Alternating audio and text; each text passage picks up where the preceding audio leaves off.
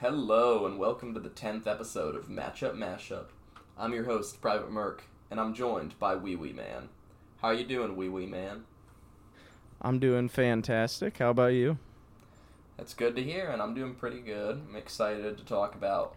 We have like so many Hearthstone cards to talk about, but I'm excited to talk about these Hearthstone cards. Uh, Yes, So- they're cracked too. yeah, they are a lot of cracked cards, some bad ones, but we'll talk about those too. Uh, but anyway, uh, how, how was your week, OuiOui Man?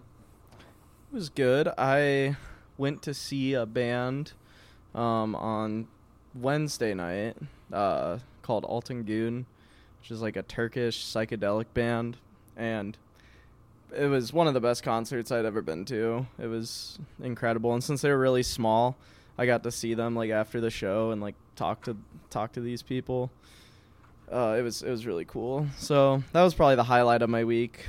Um, and I also got a PS5, so uh, I've been being a PS5 gamer a lot this week and getting into a whole bunch of different games. Like the two main ones right now have been Celeste and Street Fighter. Street So- Fighter! Yeah, Private Merc has finally got me on the Street Fighter train. So I So- am the Red Cyclone Horo Show. now that I can use the modern controls, um, I can like actually like fathom the game because Yes, I'm horrible at directional input. Tell the yeah. world that it is okay. He modern controls and proud. Yeah, it is the best. I, I I've read some people say this online too that because I, I don't really know anything about Street Fighter, but I've read people saying that it's like a really good time to get into the game now, and I'm pretty sure you've even said that. Yeah, it's Um, like this is the best can- entry for beginners to get into it, but it's also complex. It's like super complex as well. So like it's good for veterans alike. So I think it's like, and it's good for even those that like kind of just want a fighting game, but they're more interested in like of a single player aspect. This is the first Street Fighter with an open world single player story mode. Like it's a fighting game that appeals to all people, like veterans, newcomers, and even people that aren't really about playing a fighting game for playing other people. Like it's got really good single player content. So yeah, I really recommend this game. Yeah, it's it's been fun. Um, but and uh, other than that, uh, yeah, I, I I've been playing a little bit of Hearthstone this week. Not not a whole lot. Um, I, I I played mainly Relic DH and I tried a few games with Naga Mage, and uh, yeah, Naga Mage is very very difficult. So, um, I was I was uh debate or not really debating, but I was arguing with Nick about how uh Naga Mage like I, I was like Naga Mage shouldn't be that hard. It's literally just Yeah, you play a Naga, you play a yeah. spell, and I then was texting him at work, and he was like, uh, I was like, dude, look, I sent him a picture of the Vicious Syndicate report, and he was like, ha ha ha, like Einstein Mage. They were calling it like Galaxy Brain Einstein Mage, and he was like, I just don't understand how it can be hard. You're literally playing a Naga and then a spell, and then a Naga and then a spell, and then how, how does that go in in in practice? yeah, so it goes like me playing a Naga and waiting four seconds before playing my spell because like yeah you, you kind of have to use your brain. I figured out like you kind and then if you like play like a three cost spell, like you play an arcane intellect, and then you like draw like a an um, amalgam, like you got a tomb belt, but now you only got one mana left because you played a three cost spell, and then now your turn's over. So, Yep. Yeah. No, it's it's tough, but uh, it seems like it, I, I see why people like it for sure. But so yeah, that that was pretty much my week in Hearthstone. Just didn't really explore many new decks. I played a ton of games with Naga Mage, but I would not want to talk about Naga Mage because I don't know the first thing about how to play it still. Um, but Relic DH has still been really fun. Um, but how is or what? uh, a creature of habit, you are still playing Relic DH. Uh, That's so. Do you have any upcoming plans this weekend, OuiOui Man? Is anything happening this weekend? What is? Oh my God, my wedding is coming yes, up. yes. Yes. Yeah, it's Wee Wee coming Man up is getting on. married. Yes, it's gonna be on Friday of this week, and uh, then the honeymoon is uh, the next Monday. So I'll Let's be go. I'll be in Costa Rica, which actually this is a great. I'm glad you brought this up because um, we will probably not be posting an episode till um, what are we thinking? Like late July, like we were maybe thinking Ju- like July maybe like the episode might even be going up like the night before the expansion launches. Yeah. possibly. Well, we were gonna try and review all the rest of the cards that come out because it won't be as many. I think this episode's gonna be the most because it's four classes in every neutral, which means we'll have like. I mean, we'll have seven classes left. That's probably about the same. We're going to be about the same length episodes, probably, but we're going to try and get it up the night before. So, like, honestly, like, what I'm to be, I'm to be thinking about it all day at work. So, I imagine, like, maybe our podcast would be good for that. You guys thinking about it all day at work, you can at least hear about the cards and get hyped like we are. Yes, for sure. Um, so yeah, that'll um pl- plan to we'll plan to have that up hopefully like right before August first, so like the last day of July or or August first if we have to, um, because we're not exactly sure how it's gonna look when I'm getting back from my honeymoon and with our schedules. TBD, and stuff. TBD, to be determined. Yeah. Yes, but but be on the lookout for part three because we are we are very hype about these cards and we want you to be too. So, but yeah, uh, how has your week been? Um, my week was pretty good. Nothing crazy. I've been on the Street Fighter grind as well, as you know. Still Yes. giving Zangief, giving him the gameplay. Uh, my sister came and visited today. She lives like an hour and a half away in Hershey, and so she came and spent the day with me and Hannah. It was fun. Played some board games. Played the game Wingspan with the birds. It's a really fun but complicated like board game. You got to manage your birds in three different ecosystems, and each of the ecosystems provides like a different kind of resource. Like one provides lots of card draw, one provides lots of uh, like currency to buy more birds with, and it's just like very like pretty strategy intensive, and it's a really fun game. I did not win though. Uh, yeah. Who won? Uh, Stevie won, and I got second, and Hannah got third. Uh, okay. So I mean, close game. Stevie's pretty big brain.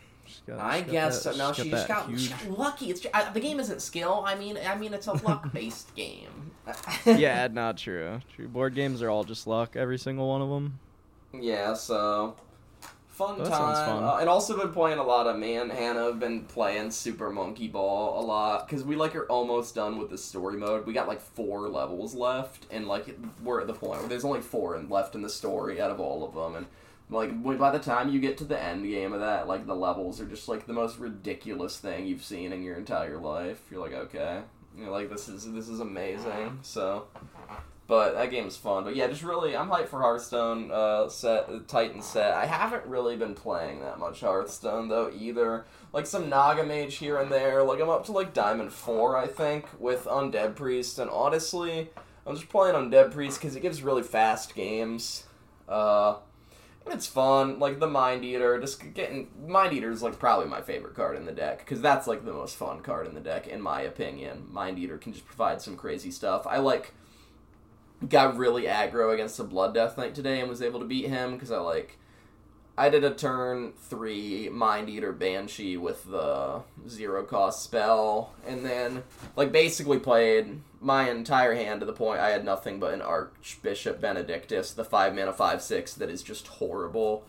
And Yeah. when my Mind Eater died, it gave me a Sir Finley from his Blood Death Knight deck. So then I Sir Finley to the Benedictus to the bottom of my deck, and I was like, I will not draw you for the rest of this game. And then the card he drew me was like a was the uh, grave digging. So then I got to refuel my hand, and it was like huge because my board it was just like turn three or four. He wasn't able to get like board clears out in time. So so That's awesome. it was a fun, fun game, but not much Yeah. Hearthstone. Lots of Street Fighter, lots of um, other games. I I guess it's just really been. Oh, God of War three. I started God of War three because a long time ago, when I was much younger, I played through God of War one and two. And the way God of War 2 ends is just on the biggest cliffhanger ever. Like, basically, if you know anything about that, like, Kratos wants to fight all the Greek gods, and God of War 2 ends with, like, Kratos eh, like climbing Mount Olympus, and he's like about to be face to face with like Zeus and Poseidon and everyone, and then God of War Two just ends, like cuts to black. It's like be to be continued, and you're like, wow. And I just like never had a way to play God of War Three for the longest time because I, I played one and two on like my portable PlayStation device, the handheld one. So then when I finally got a PS5, I was like, it's been so long since I've played one and two. I feel like I have to replay them. And then I like thought about it, I was like, because I'm just like that kind of person where if it's been super long, like I take a big break from a game or like a book or anything like that. I'm the kind of person that kind of has to start over from the beginning. I don't have to, but it's just like mentally, I'm like, I need to start over because there's some things I may or may not remember. But then I just like Yeah. kind of threw that aside. I was like, you know what? I played through one and two. I played one and two like so many times growing up.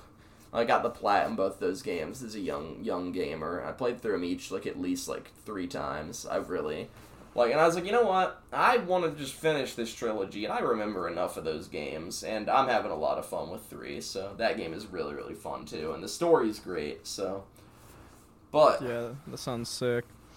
with enough time spent on other video games, let us move into the many many cards we have to review, review today. Yes, for sure. So we're gonna do it just like last week. We're gonna go class by class, then into neutrals, and we're gonna like take turns, give our star review, explain why, and then and then once we've finished our discussion, uh, if Wee Woo Man gives me some some cards I hadn't thought about, or I give Wee Woo Man some cards he hadn't thought about, and we want to change after our discussion, be like, we originally came into this with three stars, but after discussion, you're right, it is kind of booty. Oh, I'm gonna lower it to two stars something like that. So, uh, and then we're also gonna like since we have full classes now, we're gonna just kind of briefly talk about any new mechanic, what direction it looks like they're pushing the class in. So, with that out of the way, we'll go into Death Knight.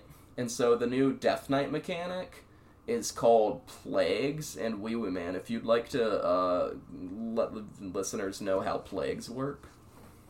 Yeah, plagues are just um it's kind of like curses. Uh or, or well, it's it's a cast when drawn uh card that gets Kind of like in. that one one cost curse spell Warlock had, where you like shuffled three one cost like the the Yeah. curse the cur- the curse. Spell. Yeah. Yeah, it's kind of like that. It's uh it's just uh three different kinds of plagues that you can um give to your opponent. There's a blood one and it's uh they're all cast when drawn, but the blood one is take 2 damage, restore 2 health to the enemy hero for and it's um it's uh that's weird that it's it has a cost. Yeah, it's one cost. If you like, I think there's like certain I there's certain cards that don't draw. Like I feel I think there's like it's weird with cast Oh. when drawn. Like you remember that rogue card Fabled Passage where it's like Yeah. I, I don't know if that one was draw. There's certain cards that like don't have the word draw, so you would get that and then you'd be able. Or it's like if you discover a card from your deck, right? Or not Like Fabled they Passage. sh- That's the Magic the Gathering land. Whatever the. yeah. but no, yeah, I see what you're discover from saying. deck. Yeah, I don't know. It's weird. They're- so like, they do have costs because they have to. So because you have to be able to play them if you get them in your hand. But But but pretty irrelevant. Um, but yeah, so that's Blood Plague. Unholy Plague is uh, take two damage, summon a two-two undead for your opponent, um, and then the Frost Plague is take two damage. Your next card costs one more. Yeah, more up to ten. So those are the three different plagues, and so yeah, there's just a bunch of different Death Knight cards in this um, that they released recently that all have to do with plagues, and they're pretty interesting. Yeah, the plagues in general. So in general, a mechanic like this works better the longer you're taking the game, right? Because they're they're more likely to draw the plagues. So just like it, just like by nature, this mechanic gets better the slower the deck is. Um and that kind of that kind of works like with these plagues cuz like I don't know, like like they don't scale like something like abyssal curses or like relics, but they scale in terms of like their deck becomes more and more plagues than actually like their cards. I guess. So I'm just interested because these these like effects aren't necessarily effects that get better and better the longer the game goes. They're all pretty like Mhm. they're they're they're Like all Blood just they're all just fine. Yeah, but Blood Plague, like if you keep doing that over and over, and you play, uh, you play like, uh, what is it, Hell yeah, hell yeah. it's just not it's just Uh, not like mega consistent, right? Like it's not like dealing like trying to kill them with that like over a Yeah. long period. Of, and also like it could just when you get two random plagues, you could just get like two undead plague, two unholy, two unholy, two feral. Like it's not like you're never like you know. Wait, what? Okay, so frost plague. it says your next card costs one in parentheses up to ten. Uh, if is they that, had, like if, they, if, they, if they had they had a ten mana card and you did that, they could choose to play a ten mana card. That's all that means. It can't make their cards Oh. cost more than ten mana. If they had like Mm. like if you frost plagued and they had like a Zymox and you frost plagued them one hundred times in a row, the Zymox would cost ten mana, and then as soon as they play that, all the frost plagues go away. Is what that's saying. Okay. Cause yeah, I I, I agree there. Kind of like it's not really like something that gets better in the end game. Uh, unless you like, okay, so we should go into the cards though. It's well, Yeah. so, do you want to introduce the first card? Yeah. Okay, so uh, the first card is a one mana one three. It's two unholy runes, and it's staff of Pri- uh, staff of the Primus, and its text is after your hero attacks, shuffle a random plague into your opponent's deck. So, I gave or Uh, what? uh. Did, what did you get? what did you give this? So I gave this four out of five stars. What did you give this? I gave it five out of five. Ooh. Okay, so I gave this four out of five because like, so I guess it's important. We should just bring it up now. Like this one and one other card are two unholy runes, and some of these some of these cards that create plagues uh, have a frost in them. So like, if you want to run the full plague package, you are being forced into a two unholy one frost package. Which means not only do you get you get none of the triple rune cards for any class, you don't even get the pity rainbow card because you're being forced into a two unholy shell. So you're not gonna get any of those Death Knight cards in this like type of deck. So that's why I'm thinking like, and then in that, eh, eh, given that we have we're locked into like a two unholy one frost shell, uh, it makes it you're not going to be able to run in any of this plague package, the full package, or this card in a like rainbow deck, any deck that has any blood ruined cards. If you want to run all of Hmm. them, so in blood rune, like I feel like these might be best. Like I said, the more they draw them, the better it is for you. So these these types of these plagues might be best in a deck with blood runes. So that's why I gave this four stars because it's like this. This is really good because it's good early game removal. You play this turn one, like remove something with one health, or even I don't know, depending on what your deck's doing, you might even just go face with it, and then you can curve into some cards we'll talk about later. So I think it's, it's he's really strong. Three plagues and removal, a weapon, one mana, like it's strong. I'm just the two unholy restriction makes me not eager to put it at five stars. So, uh, what do you? What were your thoughts? Yeah, I didn't think about the fact that it was two unholy runes. Like I didn't really take that into consideration when I rated it. So I definitely see why you gave it the four out of five. But the reason I gave it five out of five, I feel like we th- thought it was like above three stars for similar reasons. I I just thought that like like how you said like it's like you can just like it's a one three weapon that and you it's can three play on plagues. one. Like it's big, val- it's big value, but that's the thing. It's big value. So I guess like you're looking to go more late. Yeah.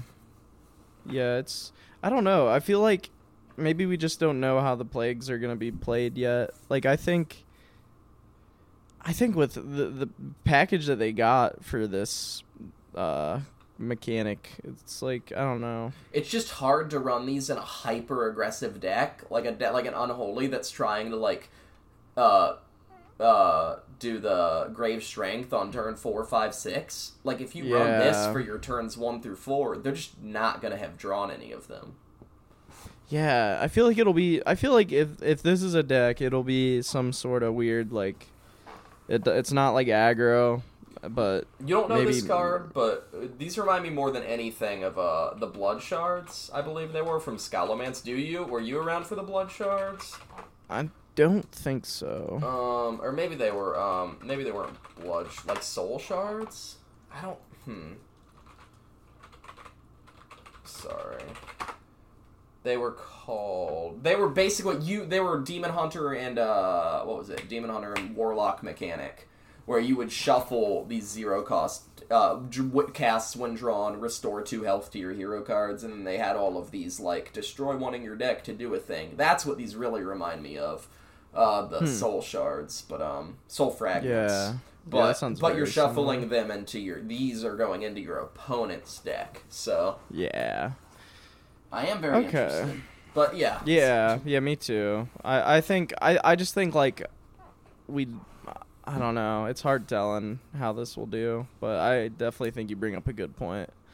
Um, with the kind of deck that that sort of weapons going in. So I'm still thinking I'm gonna, with us moving on to the next card, I'm gonna keep my four out of five stars. Okay. Um, I would I would probably change mine to four out of five. Okay, so our next card is Distressed Kvaldir. It's a two cost, two one holy runed undead. It's an epic. It's a three two, and its death rattle is shuffle two random plagues into your opponent's deck. OuiOui man, what did you give this out of five stars? I gave it a four out of five. I gave it a three out of five. So why did you give it a four out of five? Um, I thought that the just having, I guess I was using um, what's that card that was in Burn Shaman? The the Wind Chill or I forget it's the two mana three two. Uh, Sleetbreaker. Yeah, Sleetbreaker. Um, like I feel I feel like when the effect is good enough on on like a two mana minion that's like a three two, which is like not great stats, but it's They're It's, like. Raptor stats. They're they're the they're vanilla two mana three two is like a yeah yeah it's very like it's but but it's like if the effect is good enough, I feel like that's like I don't know. Maybe it's just because like I I remember cards like that that I've played before, and I'm like I mean they're in meta decks, but I and I feel like this is designed well that like if this um pl- if like the plague stuff is a deck, which I mean it will be. I don't know why I'm saying it. I mean, they are. but- It all all of these are really dependent off the plague things are a deck or not, right? It's like how, Yeah. and if they aren't, if they aren't a deck, they'll buff it. It's it'll just be it'll be the relic problem. When relics came out for Demon Hunter, they were dog. They were like DH was just that they were not playable, so they buffed all of them. They reduced the location to two mana. It was originally three. They reduced. uh that Yeah, I think that was just. Or, mm, I don't know. I think there was another one, but yeah, they just made them, or they might have reduced extinction. Extinction used to cost two mana, and they reduced that to one. So I mean, and then or like rifts is another good one. Like rifts are horrible. You know what? We're just gonna literally buff all of them. Uh, so, like, really, all, of these cards are like fine cards. Like they're conditional, like a three-two, uh, quality weapon. Uh, we'll talk about like a quality removal later. Like they're all quality. It's just like is plagues going to be good? If plagues aren't good, it'll be okay. They'll buff it, but that's just really uh, how a lot of these are looking. Like, yeah, that's just my thought. yeah. So if if you could kind of explain your rating through, uh, I'm very curious why you gave this one um, a lower rating than Staff of Primus. Like, So this, this is just a three-two. That's like those stats are not great. Like you're not paying three. Like a three-two, you're not happy about doing a three-two. Like, and I I don't know. I was just thinking like.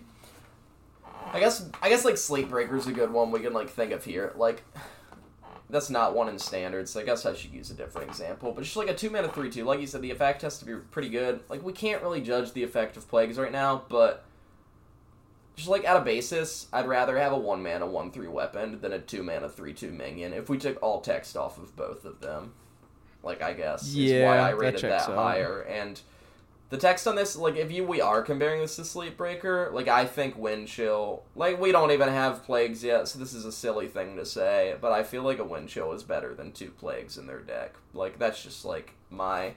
I could totally be wrong, but that's just like how my heart feels, you know. yeah, that checks out. Okay, Um, so next we have Down with the Ship. It is a two mana uh, Frost and Unholy Rune spell, shadow spell.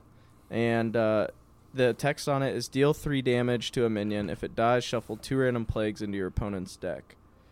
And what did you give this? So, like, Distressed Kvaldir. Like, and like I said, I gave Staff the four because I thought a one through weapon's better than like this is like a three two minion, three stars, so a three damage removal with uh with text after deal three damage, like three stars as well. Like it's fine for like, just like the two mana three two with an effect. This is like.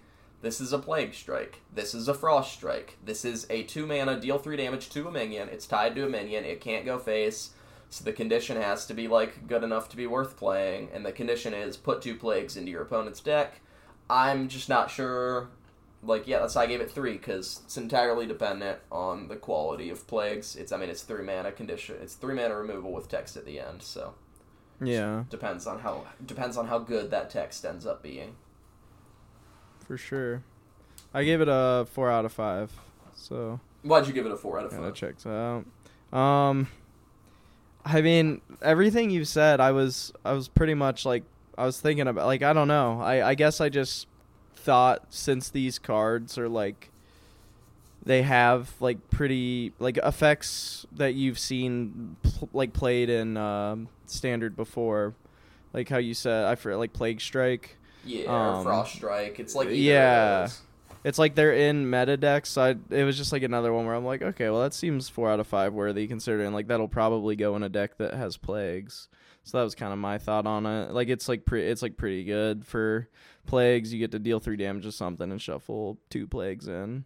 And like I don't know, I think like the fact that you're shuffling like two in every time, I think that's pretty pretty huge, especially like if you get to play in uh, Helya, because it's like I don't know. That's just like if if they're just if they just have like ten uh, plagues in there that are all just like never going away, like that could be pretty big. But I don't know. Yeah, yeah. I mean, two is two is that like you. I don't, we wouldn't like. I don't know. Like one would be horrible. So Yeah, one would be like unplayable for sure. So yeah, yeah. I don't. I, I like. I get what you're saying. Two is good, but it's it's not making me think like it's Four out of five worthy. broken, busted.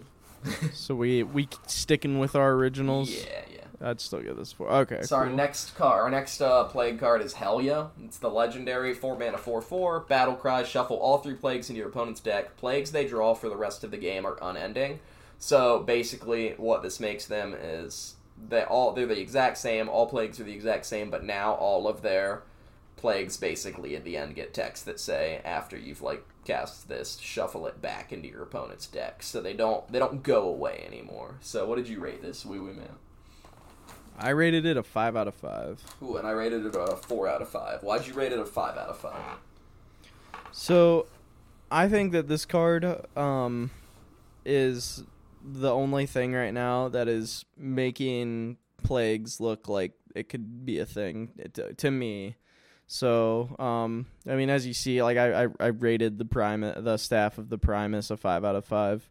So I have higher hopes for the plagues, and seeing this card makes me think like, okay, this is a card that's gonna like make a plague deck be able to work.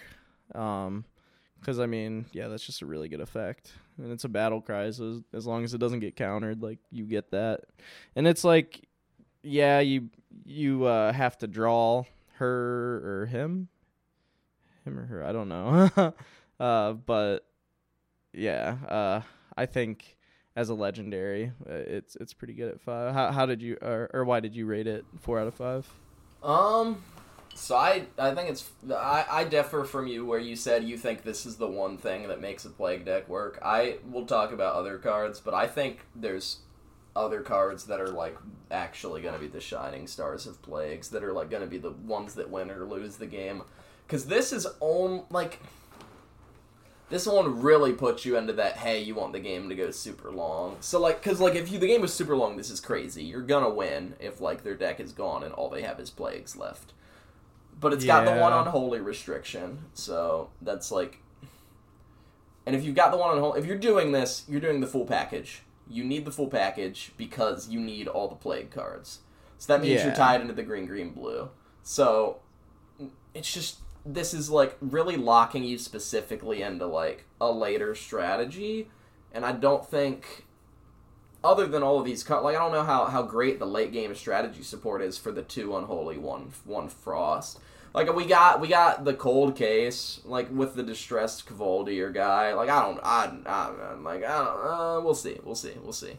I just don't. I might even honestly. I think I'm gonna change my answer to three because like this is this is this is only good if the game goes like later and later. This is like if you play this Yeah. on four and the game ends on six because they're aggro. You you played a four mana four four bro. Like I don't.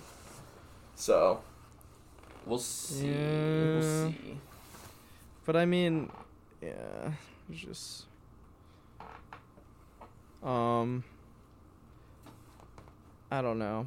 I'll, I'll stick with my 5 out of 5. You're going with 3 out of 5 now? Mhm. Alrighty. Um, so the next card is Tomb Trader, and it's a four mana uh, Frost Unholy Rune, four three, and its battle cry is destroy a plague in your opponent's deck to deal three damage to all enemy minions. And um, what did what did you give this? I gave this a five out of five. Okay, and, and why is that? Uh, I gave this five out of five because this and the other one that's coming up next are like these are the like cracked playing cards because this is this is like if if it'll be more like when we talk about the next one, but like it looks like what you're I don't know it's so hard because it's like you you maybe want to go for like big mid game swings with this. So you can clear, or if you're going more control, even this is going to be like an ideal control tool because this is like this is only enemy minion board clear. It's not going to hurt your dudes, so you continue building your Frost Unholy board. And if it's turn four, you're playing a plague deck. Like you're gonna have played down with a ship, Kvaldir or Staff of the Primus, unless you're super unlucky. Like they are going to have a plague in their deck, even if they draw one, though you will have shuffled in two. So this is pretty much always going to be online if you're playing a plague deck, where you can play this if you have it on four. Three mana to all enemy minions is crazy. Like the four three body, like whatever. Like I think that yeah, I mean a board clear of three damage to all enemy minions on turn four. Like like we're looking at like the frost, the the four mana, deal two to everything, draw a card. This is deal three to everything and only enemies, not face but you also get a four man a four three body on the board, which is what you probably want to be doing with a Frost Unholy deck. You want bodies on board. So, uh, what did you give this? I gave it a three out of five, and that was mainly because, like, a board clear on four is big against aggro. Like it's it's really huge. Um, but I didn't really consider this card to be a like something that would be crucial in like the plague deck, I guess, that I was thinking about in my brain when I was looking at these cards. Um, and I definitely see like why you say it's cracked. Um, I kind of feel like I want to make mine a four out of five, not quite a five out of five. Like I still think Helya is better than Tomb Trader, personally, but I do think I was a little tough on it because having a clear against aggro on four, especially that deals three, like on four, like unless they've like buffed a lot, like that's probably That's gonna, gonna like, kill remove a lot of stuff. Yeah, yeah, that should kill everything on four unless they're going tall. But like, so I mean, uh, that is pretty huge. Um, and that that's why like I I have high hopes for all of these because I feel like it has really good early game removal that um synergizes with plagues, and uh, I mean it's it's Death Knight like uh I'm sure like uh Titan would be running something like this like or or the Titan would be running. Yeah, you can like put the. Titan in this. If you're going late Yeah. game, you're going slower. Like you definitely. Yeah, and that's what this is. This is for sure a late game deck. I, I would think, especially with a card like Tomb Trader. So yeah, I would say I'm changing mine from three out of five to four out of five, just because I felt I feel like I was a little hard on it. I'm gonna keep Um, my I- five out of five because I think on turn three, four, on turn four, sorry, three is just such a good break point. Like this isn't like hitting like this won't kill like a school teacher if they've got like a school teacher, but like whatever, then you'll just hero power down with the ship. Like I don't. Yeah, yeah, no, it's that is huge. Um, so yeah, So next up uh, is Chained Guardian. This is a one unholy eleven cost rush reborn. It's an eight five, and it costs one less for each plague you've shuffled into the enemy deck this game. OuiOui Man, what did you rate Chained Guardian? I rated Chain Guardian a five out of five. Uh, five out of five. Uh, yeah, I mean, Goldshire Gnolls are good. Uh, Wildpaw Gnolls are good. Uh, Flesh Giants are good. Uh, if you really want to make sure, if you really want to make sure that a mechanic that you're pushing in a set releases, you give them something that you, you can reduce to a lower free mana cost with a fat body, and you give it Rush, and then they also gave this Reborn. So, I like this checks all the boxes. Like this this card will single handedly like I mean, even if plagues aren't that good.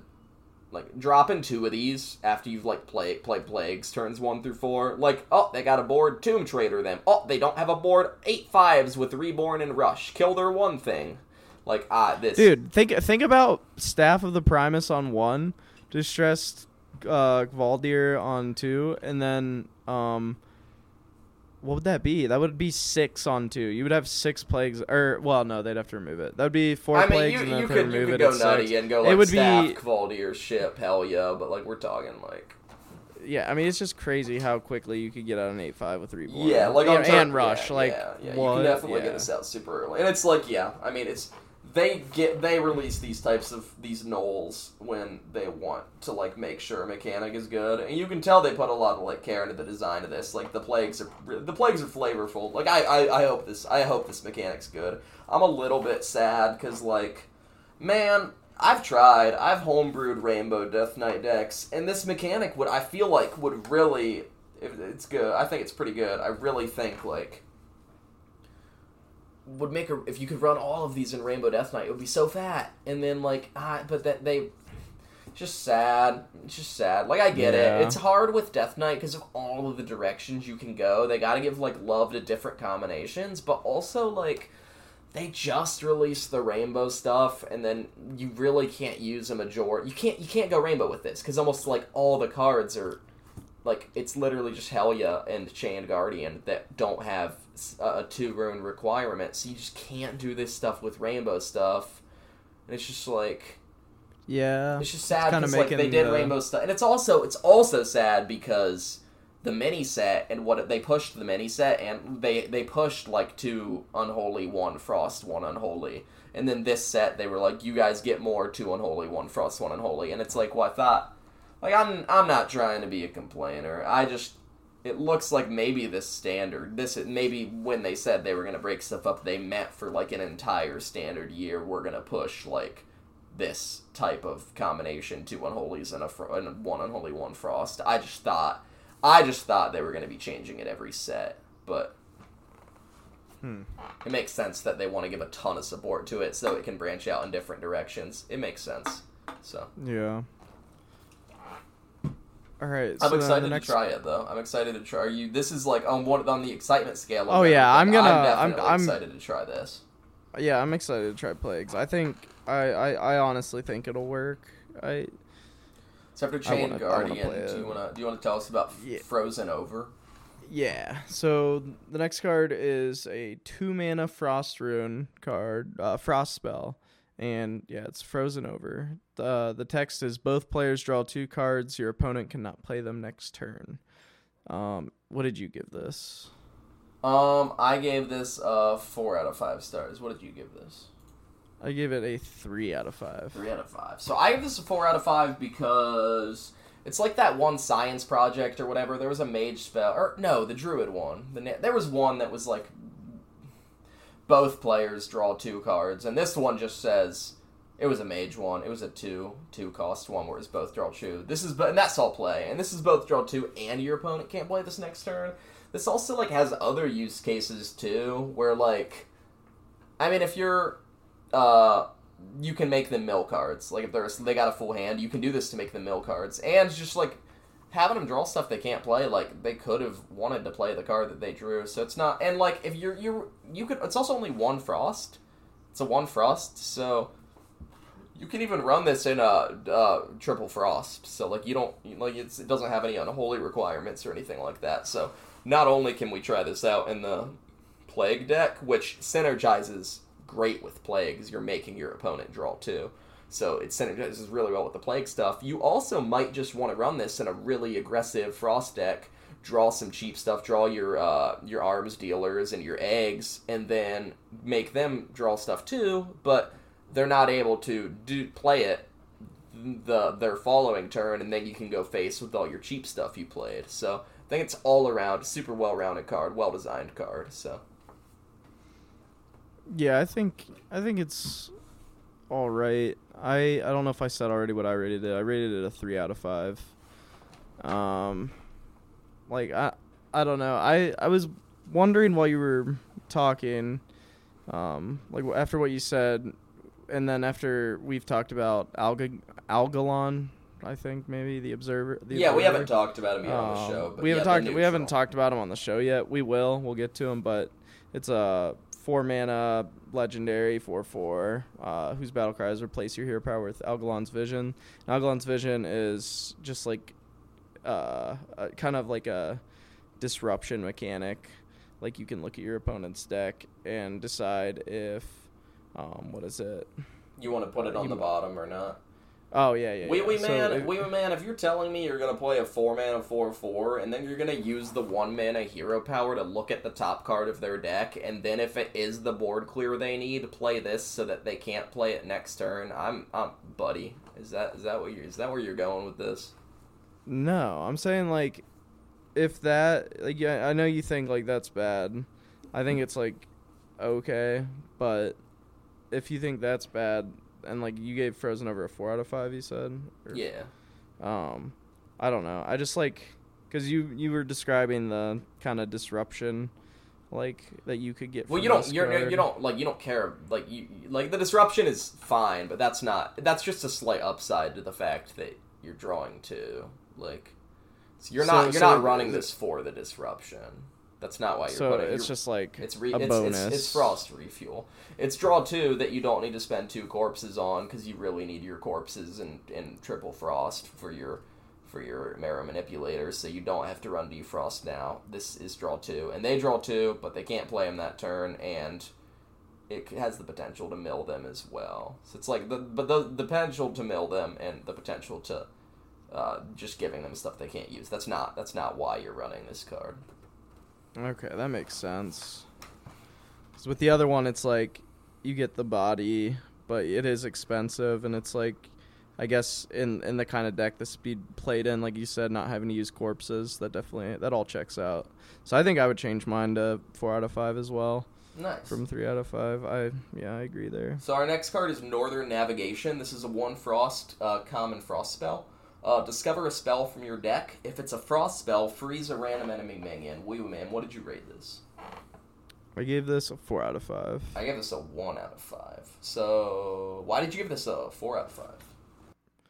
Cause I figured like Frost, like the Frost deck right now is, it's like you run all Frost spells. So I just saw it as like, oh, you can discover a spell and freeze something for two. I just thought that was good, like in a in like a Frost DK deck. But um, but yeah, that, so that was kind of my reasoning for that.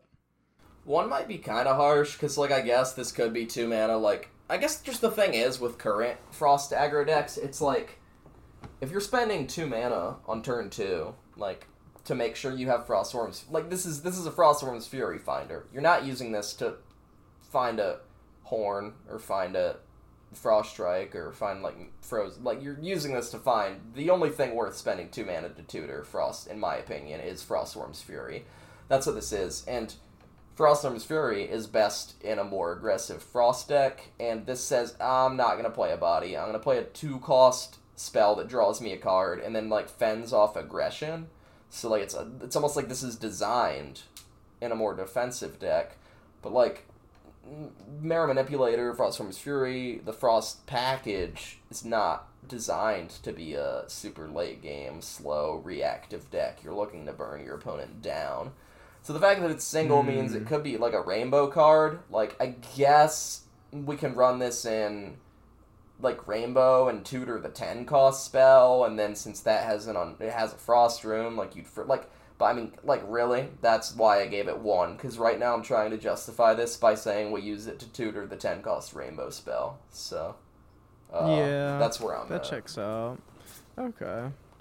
Um, I think I'd lower mine to three out of five after hearing your arguments, but not quite one out of five. I still think it's like decent. Yeah, that's fair. That's fair. So we have Um, one more Death Knight card left. Yes. Uh, so it's a three mana forge forge minion undead called Eulogizer, and it's a battle cry. Spend three corpses to deal three damage, and its forge is gain them instead. So what did you give this? I gave this a two out of five stars. What did you? I this? also gave it a two out of five. Nice. Yeah, it's just like playing this for a three mana three three. It's battle cry, spend three corpses, deal three damage. Uh it's like not it's not good. That's not good. Yeah, It's I the agree. three it's a three three for three mana. That's bad. And you're spending three corpses to deal three. That's a corpse per damage. that is consumed. that is a corpse per eh. damage. And then if you forge it, you're just playing a five. Like I when you know. forge it, the forge effect is cracked. So it is gain a four. It's forge it. It's then a three mana three three. Still a bad body.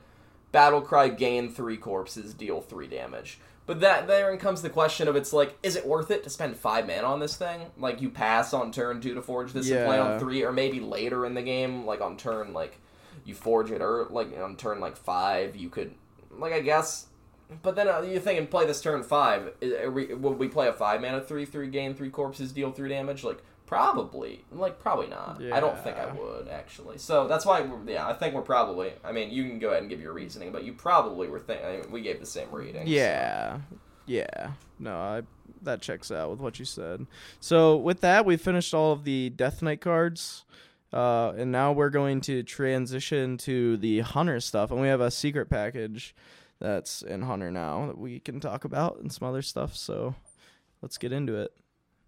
So yeah, I'm super hyped for Hunter's secret package. So let's go over those cards first. So there's three of them. Uh, first up, we have Bait and Switch, a two mana common secret. Uh, secret: when a friendly minion is attacked, give it plus three plus three. OuiOui man, what did you rate this out of five stars? I rated a three out of five. And I rated this a four out of five. So why did you rate this a three out of five?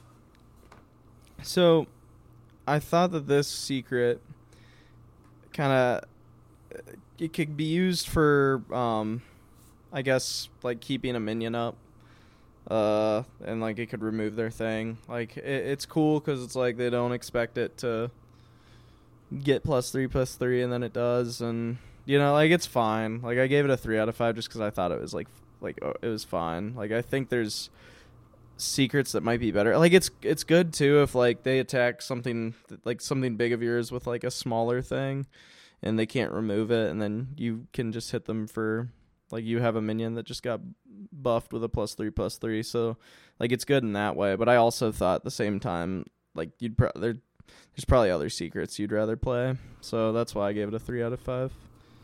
Um, I gave this uh the entire secret package is really looking to like it looks like you're looking to be more of a like burn them down through the mid game with a weapon that we'll talk about later. But um yeah, so more of a mid game like burst them down type deck. Um Barrel of Monkeys. Makes your barrel makes your monkey a four seven. Um Yeah. Uh protects your Titan. Makes your Titan a six ten. Um it's just really good because what happens is you're gonna run other secrets. So it might not always be bait and switch. They're gonna have to like attack sometimes. Like they're just gonna have to if you have like a. What it does is they're gonna try and trade into it. The thing that they're gonna try and trade in with is going to die, and then they are also not going to be able to kill your thing you had up last turn. And now the thing that you had up last turn deals more damage to them on your turn. So it's really this is this is like quality because like unless they're removing it through spells or hero power if they're removing it through board like yeah so that's why i gave it four out of five stars Okay. Yeah, that checks out. next up Um, or it's your turn Yep. So the next one I have is Titanforged Traps. It's a two mana uh, spell that you can forge, and it's discover and cast a secret, and the forge effect is do it twice. What did you rate this? I rated this a five out of five. Five out of five. I rated it a four out of five.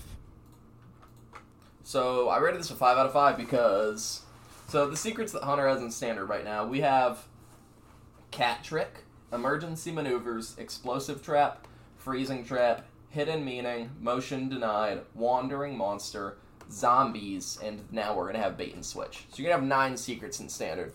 So with this on turn two, you play this. One of it, 33% chance to hit any secret you want. That's like pretty good because like, like what like, it's pretty good. You're like if you have a very specific one you want, like explosive trap or something. The thing is, if you have a very specific one you want, like explosive trap, it's probably not because you want explosive trap on turn two. So what you can do is forge this, four mana, cast two secrets that you've discovered. Is like it's good. There was like a mage card we ran that did that, like a four mana th- card that.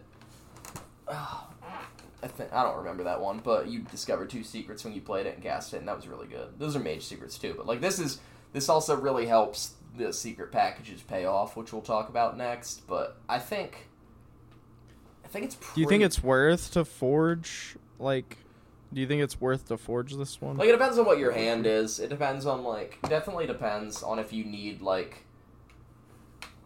Yeah, it's hard because I'm not. I haven't thought about this deck enough to think about what our early game, if we're doing early game minion plays, or if this is like spells, secrets, and like weapons, and we're just going face. Like I'm not sure what type of deck, so I'm not really sure. I think that I th- basically I think my main thought is you're happy playing this for two mana if you want to. You're also happy uh, forging this and playing it for four to do it twice. Like I don't think like we were talking Yeah. about before, where we were like these are booty no matter what. Like this is fine if you don't forge it. Not only is it fine, like it's good. Like it's like a thirty three percent chance to discover a secret. Thirty three percent chance, I mean, to get the exact secret you want. And like if you're playing a secret deck, like I don't know what statistics, man, but like if it's turn two, the odds that you're gonna have the exact secret you want on turn two in your deck in your hand, like the fact that this is discover, you can at least pick one that's somewhat suitable to your situation, and you're happy to pay two to just discover and cast the secret as Hunter. I feel like so. yeah, no, that checks out. So Cool. uh, okay. Okay, so then our last Hunter Secret card is Starstrung Bow. This is six mana, six two epic, and it costs one less for every friendly secret that's triggered in this game. William Man, what did you give this out of five? Um, sorry. Let me. Okay, there it is. I give it a five out of five. Nice, and I gave it a four out of five. So Okay, I gave it. I gave it a five out of five. Or where the fuck? Okay, there it is. Okay, sorry, I had to locate it on my sheet. But uh, I I just think that if you're doing a secret package in your hunter deck, this is just a card that you'd want to have. It's a ton of damage. It's twelve damage. It's so huge, and um, I think like you'll be triggering a lot of secrets. Uh, and I think you could definitely cheat this out. So that's why I gave it a f- five out of five. Like I think, I or uh, yeah, I think like I don't know. Like what's the earliest you could get this out on? Like like turn one, I think like the, the secret you have that costume singer and Hunter too, the one mana two one, the Schmurgle. That's a Hunter and Mage card, so you can you can Oh, be yeah, running yeah, that yeah. in your Hunter deck.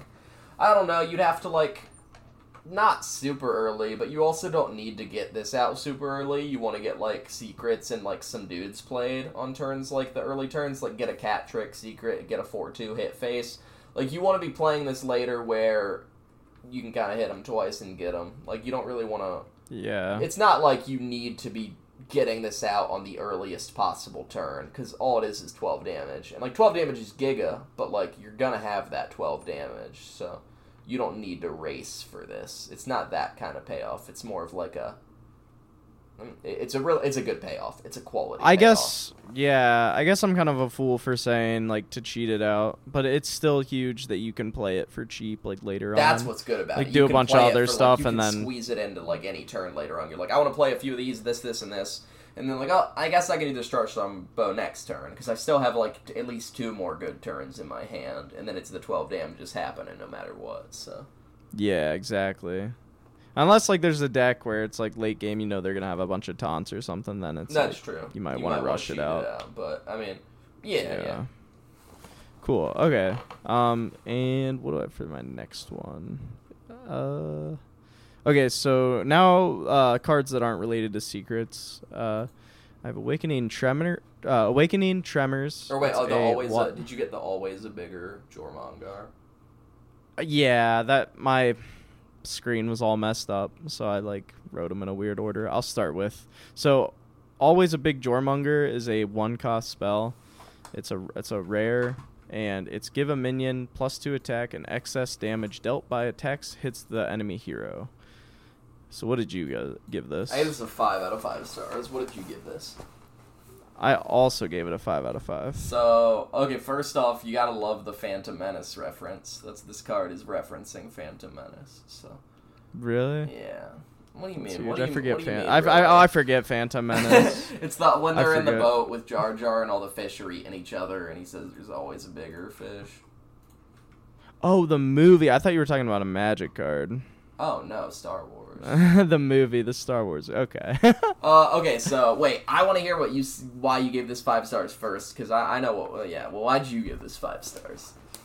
so I think this is a really cool card. Um, it's it's such a good mana cost for like what it's doing, and I just feel like this card is gonna make King Krush and like just all the other big beasts and this. Um, Well, this doesn't really. and- and any hunter- really do and- much with King Krush. Well, yeah, I guess, but like a- anything, like I- I'm just thinking, it's great for like any of your big uh beasts. Like, what do you? What's that guy you play? I always forget his name. The legend, like double your stats, Lor'themar. Yeah, yeah, Lor'themar. Like, it, it's huge stuff, and it's like even if they play taunts, like that's what I think is huge about this. Like if if they have a board and you're finding it hard to get like damage to their face like i don't know that's cool that you could play a one cost and and then you give it trample I was waiting. So, I was I thought waiting that was for you cool. to. You haven't said the magic words. I was waiting for you to say what was it Hollow Hound. You this excess goes through all three minions that it hits. ooh And wow also- yeah i didn't even think about i did not think about hollow hound that's insane And not only Hollow Hound, but if okay, so if you asked me like a year ago, you showed me Lor'themar Theron and all this stuff, I would tell you you're a dreamer for thinking that you can play a hunter deck that like goes to turn ten and like doubles all the stats and then plays two King Krushes. But it was real. It happened. So if that can happen, why can't we play a Lor'themar Theron deck that also runs Mishmash Mosher, and then we play that on the Mishmash Mosher? jeez dude that's oh my god yeah this is a gross card i think that's enough said so five out of five, Five good of card So next up is uh, Awakening Tremors. This is a one mana common spell. Get three four one worms. They all cost one mana. What did you rate this OuiOui man? I give it a five out of five Five out of five. I gave it a three out of five. So why'd you give it a five out of five? So, I guess I just gave it a five out of five because I thought having three one one four ones or, or having three one cost four ones is like just pretty huge. Um, I don't. I don't. I don't know. I, I see why you said three out of five because if if you think about it, in any hunter deck you're playing, you'd rather just play like stuff to develop your own board. And this like they're they're one health, so it's like it's great for like removal, but I don't know unless you can like like another reason I I rated this high was because um I was thinking about this Fable, with like Fable, bananas and- Oh, stuff. with bananas. Yeah, like you could banana them, and then like they're harder to kill, I guess. Like I don't know, I could definitely see because they're only four ones, but I don't know for for one and like one, the spell is one itself. Like I wouldn't mind playing that on one. I feel like, and then having Two of them on two. Yeah, like I think that's like fine. I think it's just sad because like, I guess it's just a it's a different kind of hunter deck. Like maybe you're running this. I don't know if you're running this stuff with the secrets. I'm not sure or not because, like, you do this on one. I it's just like hunters like want to play dudes on one, and you're playing a spell on one. You know. Yeah, that checks out. That's just my sure. thought. But I mean, this on one and then two four ones on two. It just could it could not work out because you play this on one, they play like a one drop. Then you play two of these on two. They trade with the one drop and the hero power, and then you're at like neutral. And like I don't, you don't really want to be at neutral with Hunter, but maybe you're fine with it with this type of deck. I don't know. We'll just have to see. But that's why I gave it. That's why I gave it three stars. Maybe if what you're talking about, um, I mean, God, do the worms have rush? I guess. They it would tell you. If No, they do did not. Anything. Okay. Yeah. I don't know. Yeah, I guess we'll see about that one. Um. Yeah. Okay. It's comparable to like Barrel of Monkeys, right? Like it's kind of like that. Like that's it's like Yeah. and like it Barrel of Monkeys is two mana, but it summons the monkey and they're one fours and they have taunt. And this is similar. It's like swapped, right? They're four ones and they're but they're cheaper, but like not. You do have to do the initial cost, so it's it's interesting. I think if Barrel of Monkeys sees play, this will probably see play. It just depends like. The hunter can get this, I don't know. Hunter's not gonna have a problem, I guess. Where if you get big early game damage, sealing the deal. So maybe this might even be four stars, but we'll we'll, we'll see. cool. Um, your turn. Okay. Um. So, uh, absorbent parasite. It's a two mana epic minion. It's, uh, three one, and it's magnetic and rush, and it can be magnetized to mechs and beasts. So, what did you give this? Mm, I gave it a two out of five. What did you give this guy? I gave it a four out of five. So I give it a two because like I'm just not like there's no new mechs for Hunter in this set, and the new beast is the the worms, and like this is like pretty good if you magnetize this onto a monkey, I guess, because then the monkey becomes like a four five, but um. So it's like with the worms, you're making just uh seven twos, right? So sorry. Um yeah, you're making seven twos. It's just not it's just really easy to remove. So it could snowball pretty fast, but If they have any it's, kind just, of it's like a huge attack small buff and not early much game health. removal, So you want to apply this. You want to apply something with more health than attack. So it works well with the monkey. It doesn't really, in my opinion, work well with any of the new stuff, at least reliably. Like, sure, you'll play a 7, you can make a 7 too, but that is going to get removed. Uh, Yeah. so- I mean, if you're playing against a, I don't know. Yeah, it, it probably wouldn't work because there's going to be decks that can remove that. Like, if you're I a mean, deck that it's turn 3 and you can't deal 2 damage, you're probably in trouble. Like, But yeah, but I'm not. I mean, I at least won't be caught playing a deck where any deck that has like I don't know. I mean, I guess that wouldn't that probably wouldn't be the whole deck's game plan, but that seems pretty aggro to me. Um. All right. Uh, next up is Observer of Myths. This is a 2 mana 1 4 rare. After you summon a minion with more attack than this, give all friendly minions plus 1 attack. I gave this a four out of five. I gave this a 2 out of 5. So why'd you give this a 4 out of 5? Um, I thought it was cool how it's kind of like a battlegrounds card. it is and kinda, it and yeah. it, it seems like like it seems like if you if you have that like I feel like it would be a good card in a um minion heavy hunter deck.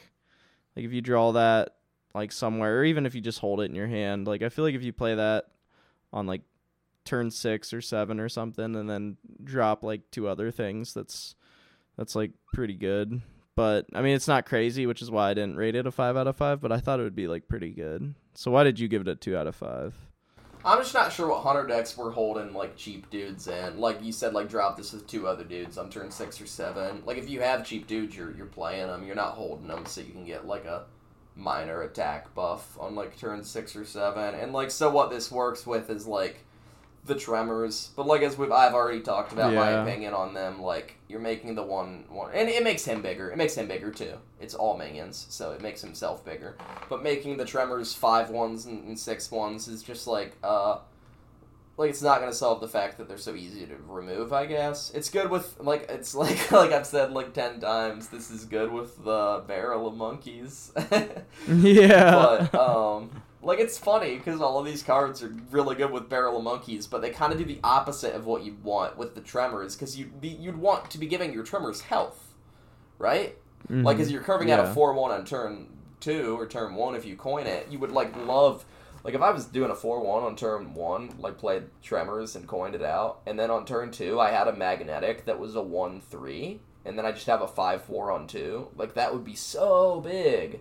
But it's kind of like you're adding. It's adding. I feel like they're adding the wrong numbers. like mm, Yeah, no, I agree. I agree with that. It's yeah, they're just they can be removed with so much stuff. It's yeah. So I mean, I don't think it'll it'll see definitely some play. Like people will try it out. I'm just not like super big on this because like Hunter. Yeah, I'm just not super big on it. I guess because Hunter wants to be like playing like curving out, and this kind of is bad on turn two. And like even if you play a dude on turn three, that buff is not sig- super significant. So Yeah. it's being like a token hunter where you play a bunch of like one mana one one rush dudes, but not even one mana one Mhm. ones because they would need to have more attack. Yeah, I don't know. I don't know. Okay, so I think is it your turn for the last hunter card? Yeah. Yeah, the last hunter card is a three mana three three common Fable Stablehand. It's uh, rush minion with a battle cry. If you control a minion with four or more attack, gain plus two plus two. And uh, w- what did you give this? I gave this a four out of five stars. What'd you give this? I gave it a three out of five. So why'd you give it a three out of five?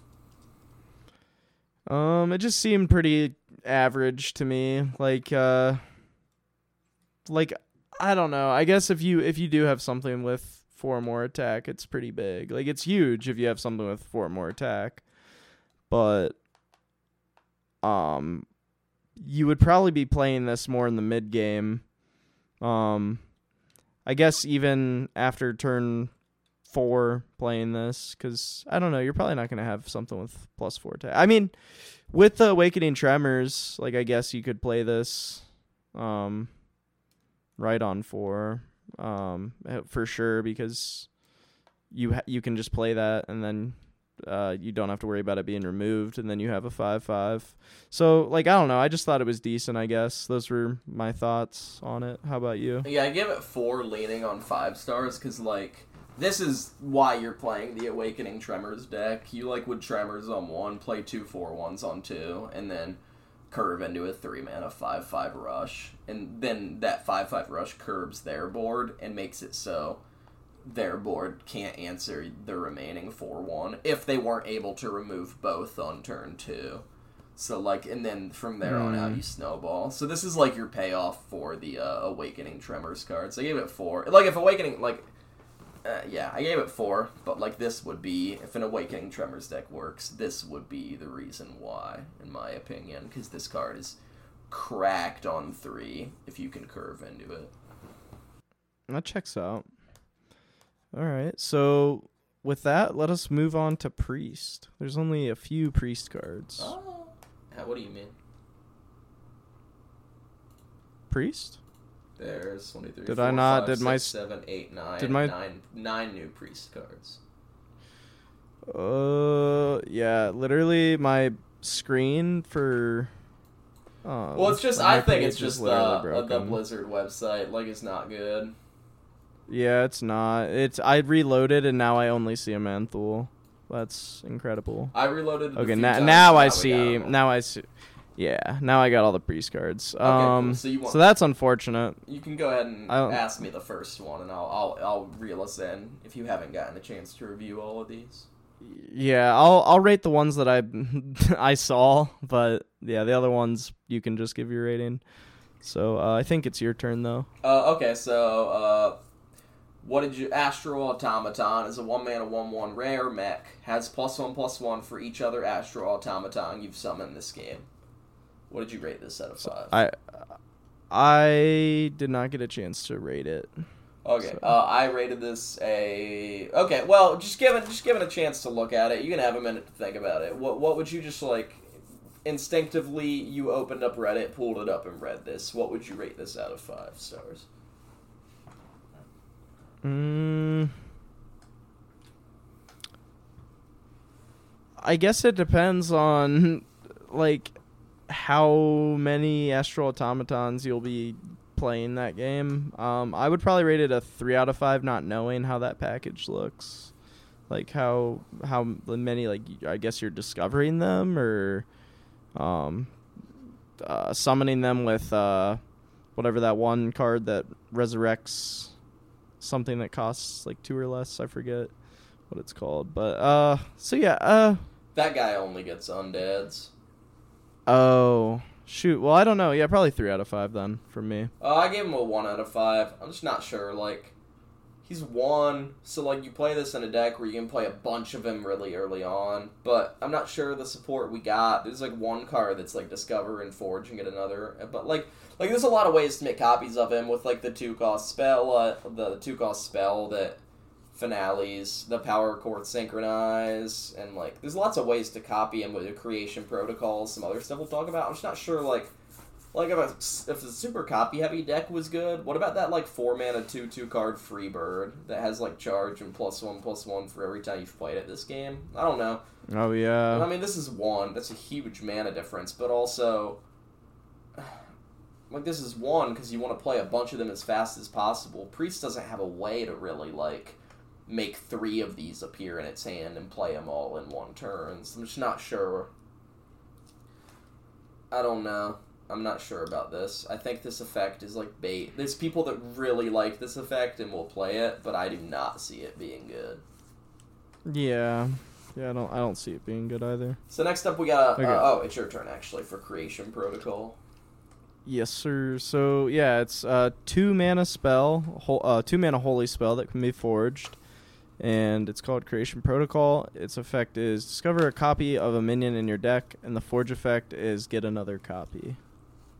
So I give this a four out of five stars. I mean, uh, like so many titan, infinite titans, infinite Blackwater behemoths. Like uh, uh, I feel like this this card's this card does not need will not like people will run this in this astral in their astral automaton nonsense deck, but like you just run this in a good priest deck.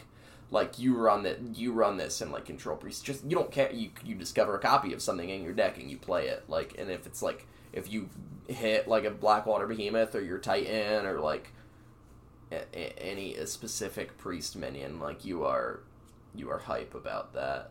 I, this card seems very very good to me. What did you rate this?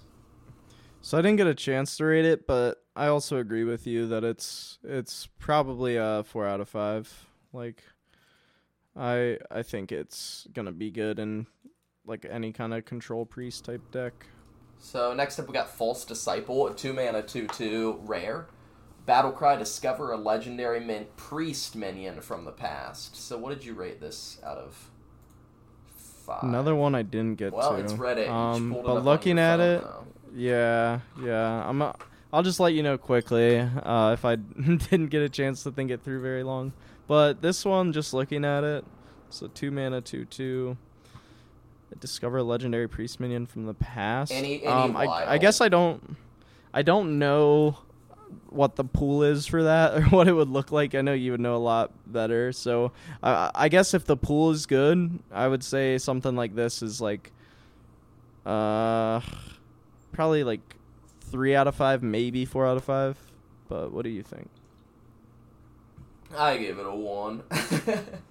I don't know. Like, there's just so many bad hits. Like, there's so much. Like, and like, I don't even know what you are trying to hit. Like, I'm looking through every single one. Like, I mean, we got your boy Najak Hexxen.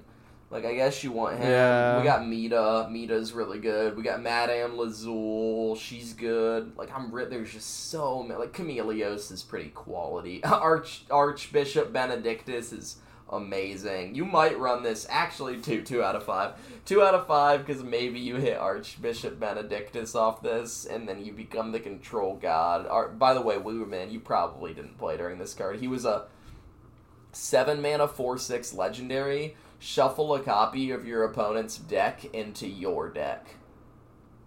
So you just Oh, you just put like twenty more cards in your deck, and you win the fatigue war no matter what. So maybe, but there's also Jeez. like how many hits are there? There's like 4, 8, 12, 16, 20, 24, 28, 32, 36, 40, 41. So, like, you- you're probably not, like, I'm giving it, I was saying 2 out of 5 because, like, that would be amazing to happen. But you're, you're never going to be consistent with this, and there's just so many bad hits in Wild. So, seems like a fun card, not a good card. Yeah. Okay, so then we have Grace of the High Father, which is one I actually did rate.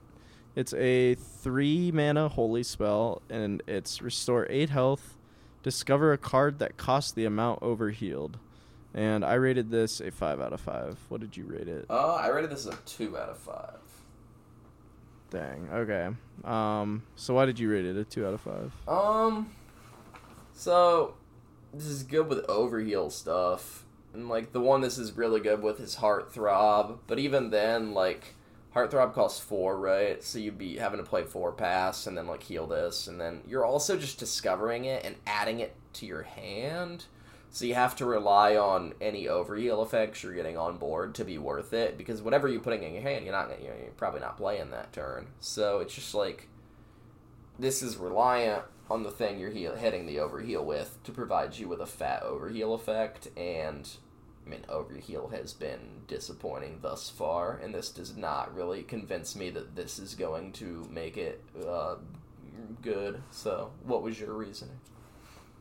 Um, I just liked that it was support for overheal, and I thought that this kind of card would make overheal really, or, or not really good, but it would it would be very beneficial for the deck. Um, like I don't know, it's just a, uh, like eight restoring eight health is just something I, I don't think there's any other. I don't think there's any card in priest that heals more than that. I could be wrong, but it's three mana. Like it's it's a it's a fine cost, and the fact that you get to discover a card with the mount, like Three- I, don't know. mana- I just I just think it's is like, do not you you're not happy about that. Like that that. That's Well, a, yeah, that's but a you get to classic, That's a classic druid spell that came out when. But you get to you, you get to discover, and then also it's like you're you're you're running this in overheal priest, so like It's also just not uh, the- developing the, the- body though. Like you're on t- three mana, hit your overheal thing. Don't develop board.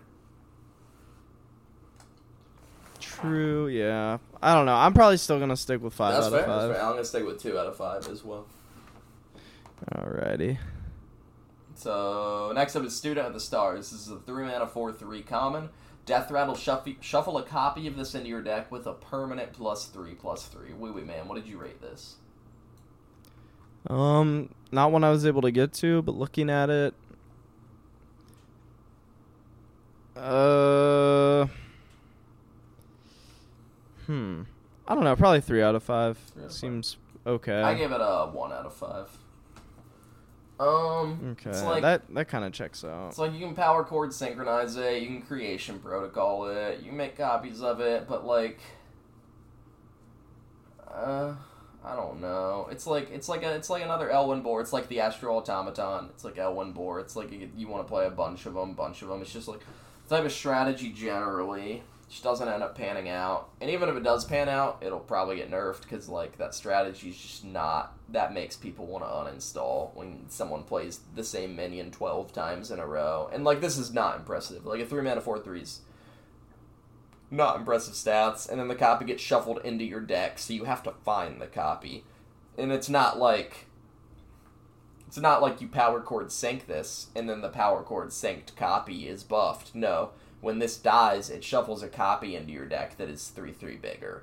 It's not like the automaton that's bigger for every other one. So then you'd have to get that one from your deck that's now a 7 6. That one would need to die. Then you'd need to get that exact same one out of your deck. That would be a 10 9, you know? So it's just like yeah, it's not. It's not. It's just not like fun either. Like I'm sorry. Like that's not. It's not fun to me.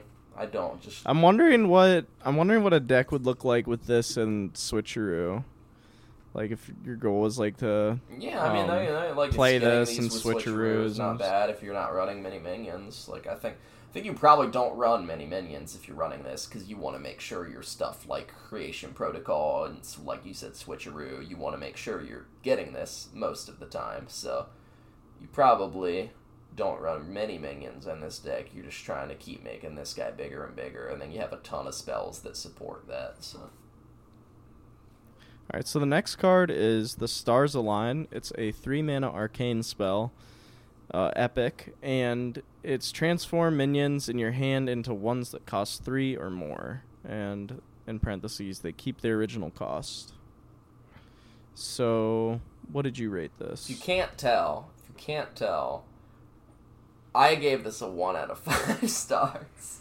What did you? I literally do. I see Creation Protocol, and I see another card. Well, I see a few other cards, but like this preset just looks like it's some con- some tools for Control Priest, and then I do not think these any of these other archetypes are gonna pan out. But why did what did you give this?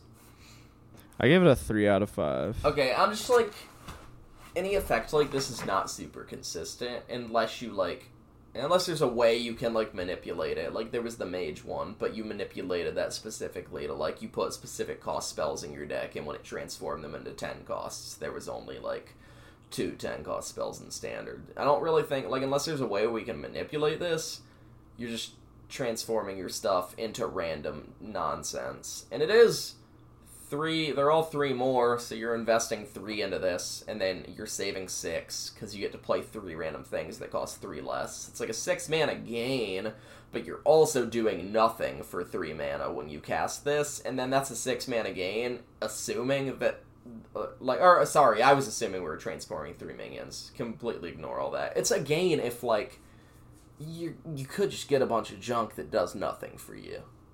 And you can't you Yeah. can't control that you could get a bunch of cracked, really high cost stuff and then play it all. And you could like run a bunch of like one drops and play this and then play a bunch of four drops. And actually, maybe that's good. But I like. I find it funny. I find it funny that this like card exists when the other one is um like I'm looking at Student of the Stars with uh the shapeless constellations like Yeah, student or and, or and then it's like and then creation protocol and it's like it's like all those cards look f- like they seem like they want to go together. And the Stars Align says want to delete your hand. Yeah, like want to delete those car those minions that you're like trying to make Yeah, bigger. I don't think this card. I don't know. I don't. Yeah, I definitely I I want to change mine to one out of five to be honest. This is just Renounced But- Darkness, the original one. It was a Warlock 2 cost epic, and it said replace all the cards in your hand with cards from another class. They cost like one or two less, I forget, and then it turned your hero power into their hero power. It's just a fun, like, transform your stuff into random stuff stuff, but it's not, like, it could, I don't know. Alright, Yeah. but next up we have Serenity. Four mana, common, holy spell. Give all enemy minions minus two attack. Destroy any with zero attack. OuiOui man. Out of five. I gave it a three out of five. This is a five out of five, baby. This is this is we're what we this is a five out of five, and we are one step closer to having a standard priest deck where we can just run thirty removal cards. So why did you give this a three out of five? So I didn't even know that was a thing that priest players longed for. Um, so I could see why you gave it the rating you did. But uh, I just kind of thought that it's like an expensive conditional board clear. Uh, so that's that's kind of all I thought. And uh, with this, I forget how to how uh Vision of Darkness works. Um, is is that Vi- Full- uh, Vision of Darkness. Discover a shadow spell. Vision of Darkness. Okay. Shadow. Oh, a shadow spell, not a holy spell. Oh, okay. Uh, yeah, I don't know. I just thought it was an expensive conditional board clear. So I give this five stars because this is amazing in Control Priest. Not okay. Bam. Clear a board, or you, you said it's conditional. It is conditional. They do need to all have two or less attack, but if they don't, that minus two attack is permanent. So like even if it doesn't kill the stuff, their stuff now has one or two attack, and it's like a, it might as well have died. So like not only does it do that, but then also, I mean, your control priest. You, uh, this is like kind of ridiculous, but you could Serenity into clean the scene, and their stuff gets reduced. So clean the scene hits it like school teachers and stuff like that. And it's just, I think Honestly, the thing that's so fat about it is if it doesn't kill their stuff, that minus two attack is permanent. That does not go away. Yeah. That is why this is so fat because clear their stuff. Any stuff you don't clear is hitting you for like not much. Yeah, that's all you really had to say to convince me that I was wrong because I wasn't really thinking about that. If you're using that on four against like an aggro deck, like all their stuff, like it's either dying or it's Becoming don't pretty care. useless. Yeah, so that's yeah. Um, I would I, I'll change my rating on that to. I'll just say four out of five, just to leave a little of my original opinion in there. Keep a tiny bit shred of your dignity. Yes, exactly. So the or did I introduce that one? I gave you the Serenity. I th- or, or, no, yeah, you. I think you did. So next up is Raden. He's a six mana five five legendary with Death Rattle. Summon each other minion you've played this game that didn't start in your deck. OuiOui man, out of five. So this is one I didn't get to, but quick question: Would the Student of the Stars copies be considered? Yeah, they didn't start in the Um, deck. The original Student of the Stars wouldn't, but the copy, all copies would. So if you played like two copies, Okay. this would play both of those. Okay. Um yeah, I mean if Student of the Stars deck works, which I don't think it will, but if it works, this would be good um for that. So I would say like I'd say like 3 out of 5.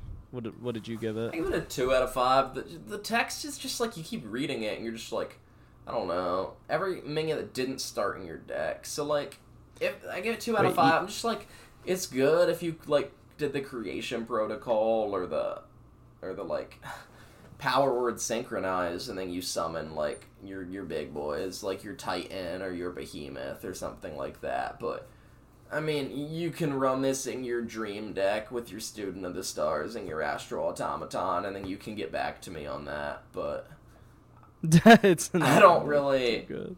I think this is like the best case scenario is this summons some like Titans or Behemoths you've copied, and then it's also the Death Rattle. So and it's six mana, five five bad stats, and it's a Death Rattle effect. So I think it's just like a. This looks like a priest bait legendary. There's been so many priest legendaries that have like cool looking effects like this, but they don't really like pan out because they just don't. There's so, this is pretty specific, right? It's pretty specific. Yeah. But I mean, maybe it does work out. Maybe uh, maybe it's easier than I think to copy uh, high value cards and Control Priest and then get this like like I guess if you copy a Titan or a Blackwater Behemoth or both, and you don't need it, I guess you're not like depressed if you play this and then like the light it burns it and it turns into a Titan or it turns into a Behemoth. But like if that's what we're doing, like that's why I'm giving it two because like you're a lot of resources for that. For sure. Um, so then the last card in Priest is Shapeless Constellations, and it's an 8 mana, 8 8 epic minion whose battle cry is transform into eight an 8 8 copy of a random minion in your hand. And uh, yeah, that's uh, I referenced it earlier, talking about Student of the Stars, like that can. Um, I don't know. It can be anything. Like it, it would even be better as something else. Um, I bet. Like I, I can't think of it because I don't play much priest, but I'm sure there's things that you'd be like fine with that being a copy of. But like, I don't think it's. I don't think it's Are really. you gonna you gonna ask what we Worth. Yeah. What did you rate it? I rated it a three out of five. What did you rate it? I'd rate it a three out of five too. I I didn't I didn't get this one. So first off, um, the absolute madmen did it. They printed the Galaxy Brain card. They did it. They really did it. So, and if you click on it, and click on it and read its flavor text. oh my god. so they did it. Um, this isn't good because of the reasons you think. It's not gonna. It's not good because of Astral Automaton or Student of the Stars. This is If it is good, it's good because I'm a broken record, and I'm a broken record because Control Priest is a broken record, and they just want to keep playing copies of their stuff. And this is good if you become an 8 8 behemoth and summon the lure, or you become a titan and you use an ability. I know, I know, I'm a broken record, but you can't deny that it's it's it's good. It's something that you'd want to do as Control Priest. But it's also 8 mana, and that's more than a behemoth or an Aman'Thul, so that's why I give it the 3. Yeah, that checks out. So now we go into Rogue. So Rogue is getting a mech heavy package uh, in this set, and at first I was like, ugh. I was like, really? We're playing mechs as Rogue, and then they announced some cards that got me kind of hype. I'm pretty pretty interested in trying this out. I think out of everything, I'm least out of the four we've talked about today. I'm least interested in Priest, and then after Priest, I'm uh interested in Rogue, and then Hunter, and then Death Knight, and then Hunter. I'm most excited to play the secret stuff, and then the Plagues, and then these Rogue mechs, and then priests. What about you? What are your? Are you? You have an opinion? Yeah, I'm I'm I'm with you. The priest stuff looks the most boring to me. I think the the Titan is cool. The Titan's cool. But, Priest stuff is just getting uh, like some good control tools, and then an archetype that's probably not gonna work. So Yeah. So I mean, yeah, that's probably on like the last one on my list that I'm interested for. Uh, Hunter looks cool to me. Plagues look cool to me. Um, and I also think that the some of these like mech cards are pretty I I think some of these cards are good. Or some of these cards are cool, very cool. But uh, others are. Well, we'll get to all of them. So yeah, I but I'm I'm really hyped for the Hunter Secret package. I mean, we know uh, we've talked about uh, like how I like Secret Mage a lot on this show. Like I'm really a big fan of Secret archetypes. So Heck yeah. All right, so yeah, let's get into it. so first up, we got Gear Shift. One cost rare spell. Shuffle the two leftmost cards in your hand into your deck. Draw three cards. OuiOui man, what do you give for this out of five? I gave it a four out of five. I give it a five out of five. So why'd you give this a four out of five? So I thought that this card could be used as um kind of like a uh, a mini uh who's that dude? A mini uh Finley. what's his name? Yeah, Finley. Finley. So I don't know why I couldn't think of his name, but it reminds me of like a little mini Finley where if the two leftmost cards in your hand suck, um, you can just like shuffle them in and draw three cards. Even just like even if they're like okay, drawing three cards, um, or uh, I guess you're netting one card game. Or net zero. But that's still pretty good to me. Oh yeah, yeah, yeah. So I guess you're right. You're you're going neutral, but um, I still think it's it's a good tool, especially for rogue. Um, being able to just kind of go through your deck like that. Uh, if you know you're not. I mean, it's it's definitely the best if you're just not in love with your hand, and it's even better when it's happens to be the two leftmost cards of your hand. So that's why I gave it four out of five because it seems like pretty good. Um, but I just feel like there might be some instances where you get really good stuff on the left side of your hand, and like you don't really want to play that, and until you play that other stuff, and then I guess at that point it could be good. But it's like I don't know. It just seems conditional at that point. Do you want to know the use case that you didn't discuss, which is why I rate it five stars? Yes, I would love to hear it. You're an aggressive rogue guy that plays your stuff, and you just play this when your hand is empty, and it's just draw three cards. Okay. So, Yeah, that that's pretty. so that's why it's five in stars in my opinion, because like it is in the use case that you're discussing, where your hands do doo. Okay, sure, get rid of my bad stuff. If your hand's good, you play your hand, and then you draw three cards. Yeah, that's actually pretty big. I didn't I didn't think of it like that. So, I think I would change mine to 5 out of 5 too cuz if you think of it as a card for aggro where it's just like a huge reload card, like that is really big. So next up, uh, So- we have, or I did gear shift. So Yeah, yeah. It's so the next card is a 1 mana spell called Tar Slick. It's an epic and its minions take double damage this turn, deal 1 damage. So what did you give this? it was a two out of five. What did you give this? Oof. I'm gonna feel dumb. I gave it a five out of five. Um, so I gave this a two out of five because I'm just like looking at the rest of the rogue stuff in this set. Like none of these cards are just cards that say like deal one damage or deal like like your your your Titan deals four to something. Sure, okay, and then they take eight. That's that's the when you're looking at all of these, that's like the one you see, right?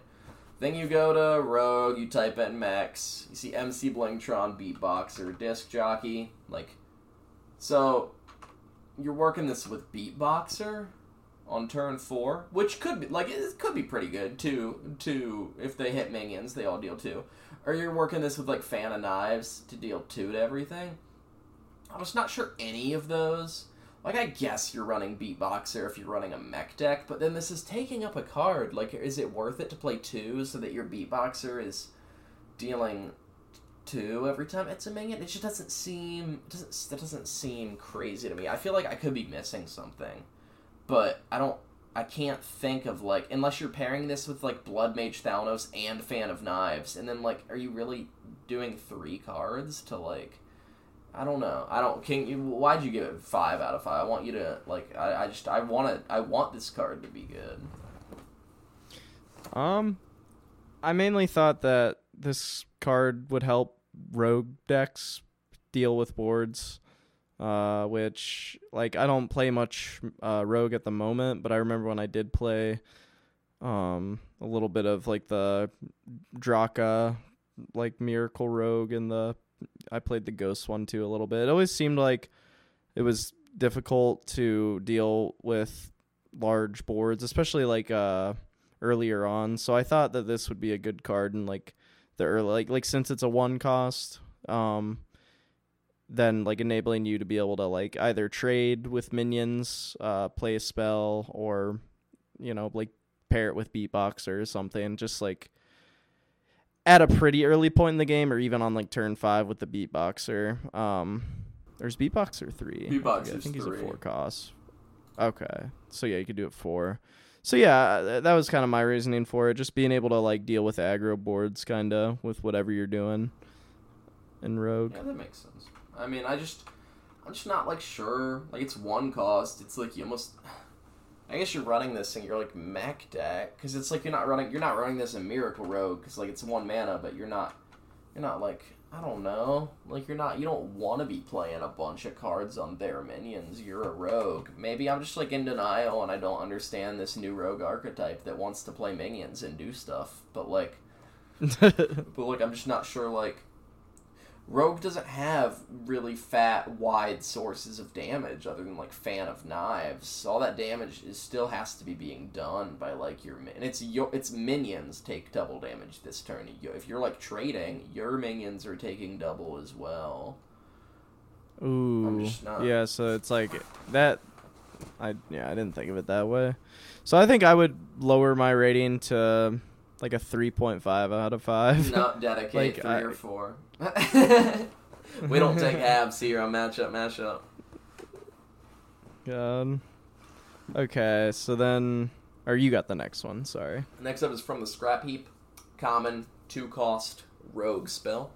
Get three 1 1 magnetic spark bots with random bonus effects. And these bon- effect- bonus effects are Divine Shield, Taunt, Rush, Wind Fury, Life Steal, Stealth, Poisonous, and Reborn. So eight and uh, all three randoms. You get the same one three times. You can get any number of them. So, OuiOui Man, what'd you give this out of five stars? Let's see. I gave this a three out of five. This is a fat five out of five for me. So why'd you give this a three out of five?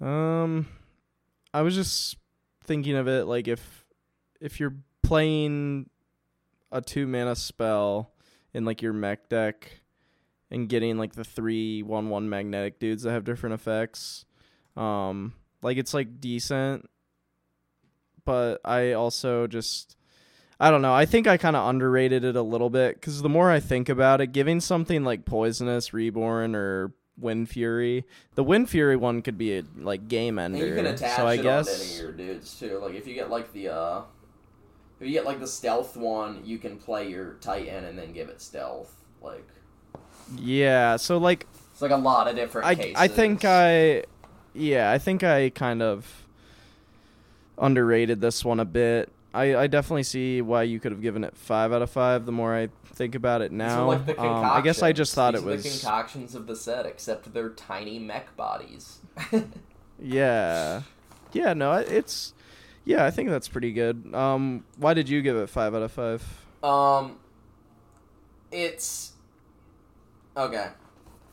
This is schooling for Rogue, and schooling is really good. And this is um really fat with Mimir Mimiron, the mastermind, who we'll talk about later. Really lets you get a bunch of like gadgets, and all the gadgets are pretty cracked it's just a lot of different use cases. Like we were saying, give the Titan stealth. You can give certain things like Life Steal or Wind Fury that deal. Like we have the like I don't know. Like I just feel like there's a lot of different. You it's it's the like concoctions where you get there's like a different bunch of different things you can get, and then you can like. It's what rogue players want. It's like you have options, like, and then you like choose your path and pursue it. I think it's just a fun. It's an interesting card, and I think like yeah, I just think it's pretty good. You're getting three of them too, so. Next up, we have. Yeah, that- Or, what were we gonna say? Oh no, I was just saying that that makes sense. I was, I'm probably gonna change my rating on that up a bit because yeah, I I was not giving enough value to like like what that's actually giving you. It's giving you very very huge plays with Mech Rogue. Um so yeah, our next card is a 2 mana 3/2 minion, uh, a rare minion and its battle cry is discover a spell from another class that costs 3 or less. This is Kaja'mite Creation. So what did you give this? I give this a two out of five. What did you give this? Kaja'mite Creation. I gave it a 4 out of 5. So okay, uh, I gave this a two out of five. I guess because just like, it's like some thief rogue support, but it's the only. It's not a mech. It's not mech stuff. So it's thief rogue stuff, but it's the only thief rogue support of the entire set, and it's also just like I don't know. Like you compare this to Prismatic Elemental. Prismatic Elemental one mana one three. Discover a spell from any class. Costs one less. You're not getting the one less bonus there. This is restricted to three or less, which could be good or b- good or bad depending. I don't know. It's just like the spell's not reduced. It's a two mana three two. You could find specific nutty spells because it's from another class, but it's just like if Thief Rogue wasn't working, this is not going to be the reason Thief Rogue starts working. That checks out. Why did you give this a four out of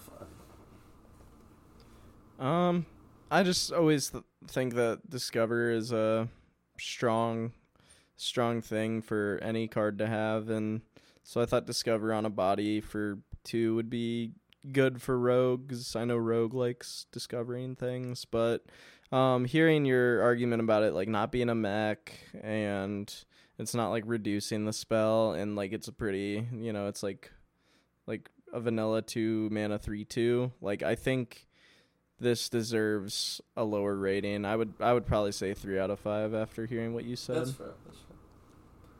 And like it could be good. Like we were on Prismatic Elemental. That's a two mana one three. So it's like a three two is a lot better than a one three. So not a lot better. Like it's situational. Like the one three could be fatter, but with Rogue, you want to be pushing the damage as much as you can. So the three damage can be good. It's also not like the effect isn't doing anything for the board. So if they have any board at all, they're going to be able to answer this. So I don't know. It's like, For but it's like it's fun. Like it's fun. I like thief rogue things. Like I'm a thief rogue guy. So, but anyway, we can move on to the next card, which is Pit Stop. It's a two mana rare spell. Discover a mech from your deck. Give it plus two, plus one. OuiOui man. What'd you give Pit Stop? I gave Pit Stop a four out of five. I, I give Pit Stop a four out of five. Why you give Pit Stop four out of five? Um, so for the mech deck that Rogue is trying to create right now, um, being able to discover a mech from your deck and giving it two one seems strong to me. Uh, you get to choose from three out of all your mechs, so you can pick a mech in your deck that's best suitable for whatever point in the game you're in, which is nice, and you're buffing it, uh, and you're doing all that for two. So I thought it was decent uh, uh, for the mana costs. So that's why I gave it a four out of five. How about you? Yeah, this is good in the mech deck. Like, it's like not. It's kind of like not great on two because I guess you want to play stuff, but maybe because like you can. I don't know. It's like I think it also is pretty good in Menagerie Rogue. Like Menagerie Rogue, not super good, but you can run exactly three mechs. Like I don't know. You could make it so that you always find banned off this. This could be like a guaranteed banned tutor. Like probably not gonna make Menagerie Rogue work, but also worth like noting that that is a thing. And discovering it and giving it plus two plus one for two is like that's like it's like pretty pretty good because you could find you could curve into like one of the we get quite a few three cost max.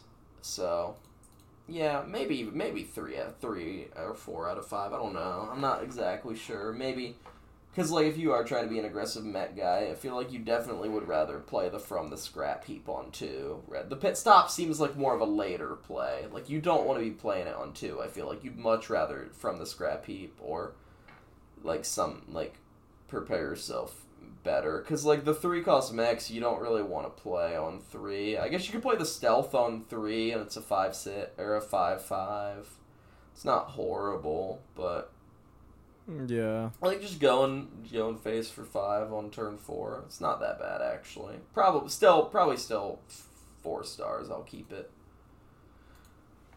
Cool. Okay, so now we have a three mana four three mech beast minion that's a common. Its name is Coppertail Snoop, and it's a magnetic minion. And its uh, text is: Whenever this attacks, get a coin. And what did you get? Uh, rate this? um i rated this a two out of five stars what'd you rate this Okay, I rated it a four out of five. um So, yeah, what was your reasoning? So I guess if you have anything on board, you can magnetize, attack, and get a coin. So I guess it's pretty good. Like three mana four three is average stat line. So, but the fact it has magnetic, I feel like makes up for that. Um, like it's good if you play a mech on turn two. I'm not really sure what mech you're playing on turn two. Like I guess it's good if you go like I don't know. Like turn one, you play Click Clocker, and then you play like an amalgam or something, and then you could magnetize one of those. I'm just. Yeah, I guess if that all happens, it'd be fine. The effect's not crazy. A coin, if you attack once, like, is not insane. The stats are fine. Yeah. It's just not like, it's not like, wow, amazing. It's just like, I don't know. Why'd you give it a 4 out of 5? Um, I just thought that getting a coin uh, was pretty cool. Uh, pretty. I don't know how strong that would be, but I feel like anytime you can like have like uh ramp, I guess I don't know if it'd be considered ramp. Yeah, I feel like for or rogue, just, getting like- a coin is so fat, but I feel like in this type of deck, it might not be that because you're like not, you're not. Uh, I want to cast a bunch of cheap cards, rogue. You're like more of a minion one, so that's where I'm trying to like, you know. Yeah. No, true. But it is huge that you could attack you could magnetize this on turn 3 and attack with it right away and get a yes, coin. if you have a minion, if you have a mech, that is. I, I think that's a good, a good turn three play, but.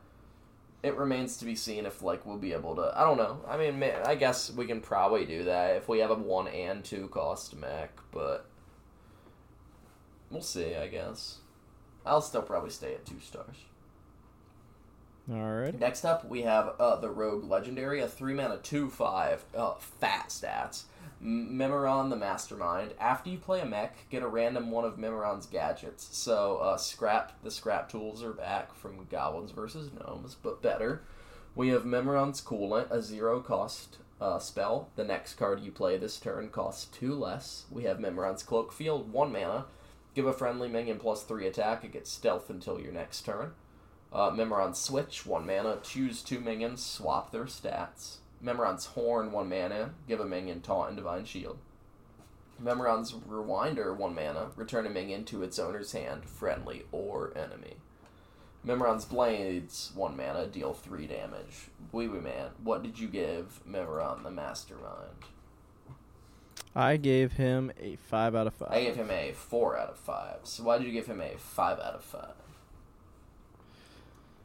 So this just seems like a card that synergizes really well with the uh, from from the scrap heap, and on top of that, just all of the all of the um gadgets are just I don't know. They all seem good to me. Like you literally get a uh, zero cost or a zero cost that reduces your next card by two, not spell or minion, like just any card by two, which is super huge in my opinion. I mean, obviously it's all it's all random, so you might not get it, but the other ones, I mean, the other ones I wouldn't mind playing either. Uh, they're all pretty versatile, so that's why I gave it a five out of five. Uh, and and like you said, the stats are really nice for it He's too. got a big butt. He's like I, I didn't give him five because like he's like the Putricide of this set. The mixer to the concoctions. The from the scrap heap is to potion belt as Mimiron is to Professor Putricide.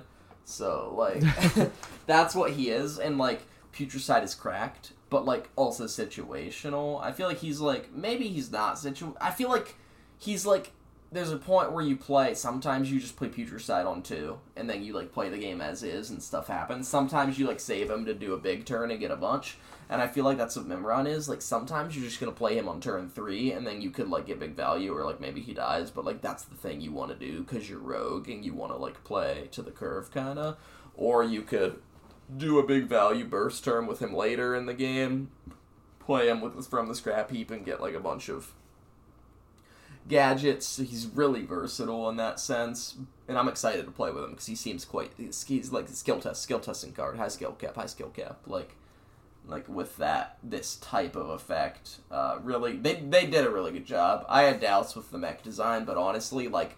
They managed to make a mech archetype that is focused on playing minions, but also is like super appealing to rogue players with the from the scrap heap and with the Mimiron and the gear shift. Like, this uh, I I really think this is like fantastic design. So I'm very excited to play Yeah. with these. Uh, but four out of five, just because Yeah. Mimiron is not going to carry the deck on his own. Like he's really good for the value he provides and the versatility, but he's not like.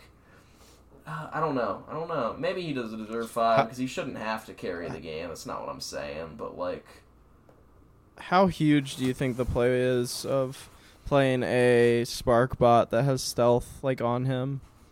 It's literally Like, so uh, giga. That's because he then Yeah, becomes a three then- six. Good luck killing my six health stealth guy. yeah, and then you can just like then like pass, and then your next turn you can play more spark bots, more other mechs, and just get so much These value. are giving me such big concoction vibes with like the scrappy and, Yeah. and like and I really like concoctions and this is eight different concoctions too like there's a lot of uh and like eight from the scrap heaps and six different gadgets like this is you're gonna have so many games where every different every outcome's different so I'm, I'm excited to try this stuff I think this might be my second mode I think Hunter now and then this because this is like really roguey but also board based Yeah, it's cool. I like it a lot. Um, but that's it for No, there's one more uh, all of the class. Oh, really? God, dude. I hate constructor My... Hang on. Okay. did you see him Um. So so lab constructor. Yeah. I just after I refreshed my page again, all he wasn't there. um. Okay. So, uh, lab constructor. It's a four mana three two mech, and it, you can forge it.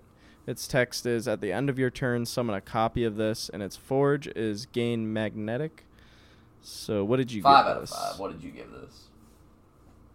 I gave it a four out of Best five. mech, Mimiron, best value. This, but oh, this is just like this is. You're gonna want to magnetize this to your Titan. Like that's the dream here. You could magnetize this to a Mimiron also and get fat value. Um. Yeah, and that's about it in terms of mechs you want to be magnetizing and rogue. Like so, it's either this on your Titan or this on Mimiron, but both of those are like so giga. Like you're you're never yeah. you're never playing this. I don't think without forging it. And this could solve like the Yeah, this could solve like the 100%. turn two problem. Like if you don't have scrap heap, you can forge this. Like that's like, but it is kind of late for mana, like to magnetize this and make a copy of your Mimiron or your Prime. But like also, um, yeah, I don't know. It's I think it's really good with the Titan. So Yeah, I just thought like it's good. It's just expensive. I feel like it is expensive. But it, I mean, it needs to be because I mean that is like a pretty strong. Like you get to just make a copy of anything. But yeah, it's it's it's like yeah, you do have to forge it, and then it's four. But I mean, it, it's big once it's forged. It's just uh, I don't know. I guess I just didn't think it was quite five out of five because it's it's still a little expensive. But but I definitely see why you gave it a five out of five. Yes. That's all of the class cards. Uh, so we're gonna hold off on the neutral cards for this week because we're already at about two hours for this episode. But we're gonna try and fit all the neutral cards in with our next episode, the rest of the classes. But um, yeah, so we're gonna do our best to bring that to you guys. Yes, because we want, we really do want to be able to cover like all these cards. Because then, uh, for our listeners, it's like they have like an audio way of hype. uh, hearing about all the cards and getting hype and thinking about them. So, so yeah, we will definitely try to do that for part three. But, uh, yeah, we're, we're we'll just have to probably t- shorten our conversations a little bit Yeah. about each card. But there's just a lot to talk about. So, and we want to cover it all, all of our thoughts. Um, are we still? Do you think it's fine to play a game still? Yes, uh, we should play a game, but what we should do is I found apparently there's a new meta deck around the town, and I haven't played a single game with it, and it's Secret Rogue, and I think that we should mirror Secret Rogue with the new meta deck. what What are your thoughts on that? And yay or nay? I've never played Secret Rogue, so I would probably like I don't I would rather play something I could like talk about better. I don't know. Okay. I guess our listeners could still hear like someone who knows how to play that kind of deck versus someone who doesn't. So I guess can do whatever. You can play helpful. whatever deck. I'll play it. Is it on uh is it just on HS yeah, replay or is it on sort by top one K, and it should be. It's actually looks like it's pretty pretty good. All right. Yeah, I'll play it. I'll probably get bodied cuz I've never played this archetype before. I'm gonna beat you with Prison of Yogg Saron. You have my solemn vow. I'm gonna challenge you. Two fourteen. Alright, so me and OuiOui Man are facing off with Secret Rogue. Good luck to you, OuiOui Man. Good luck to you, PrivateMerc. Alright, so we've downloaded a really fun secret rogue list that neither me or OuiOui Man have, have tried out yet, and we're gonna be. I'm really excited. I hope I get to play Prison of Yogg Saron. Hmm.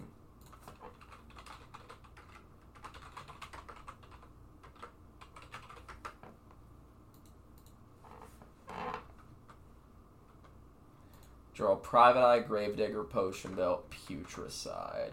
Hmm.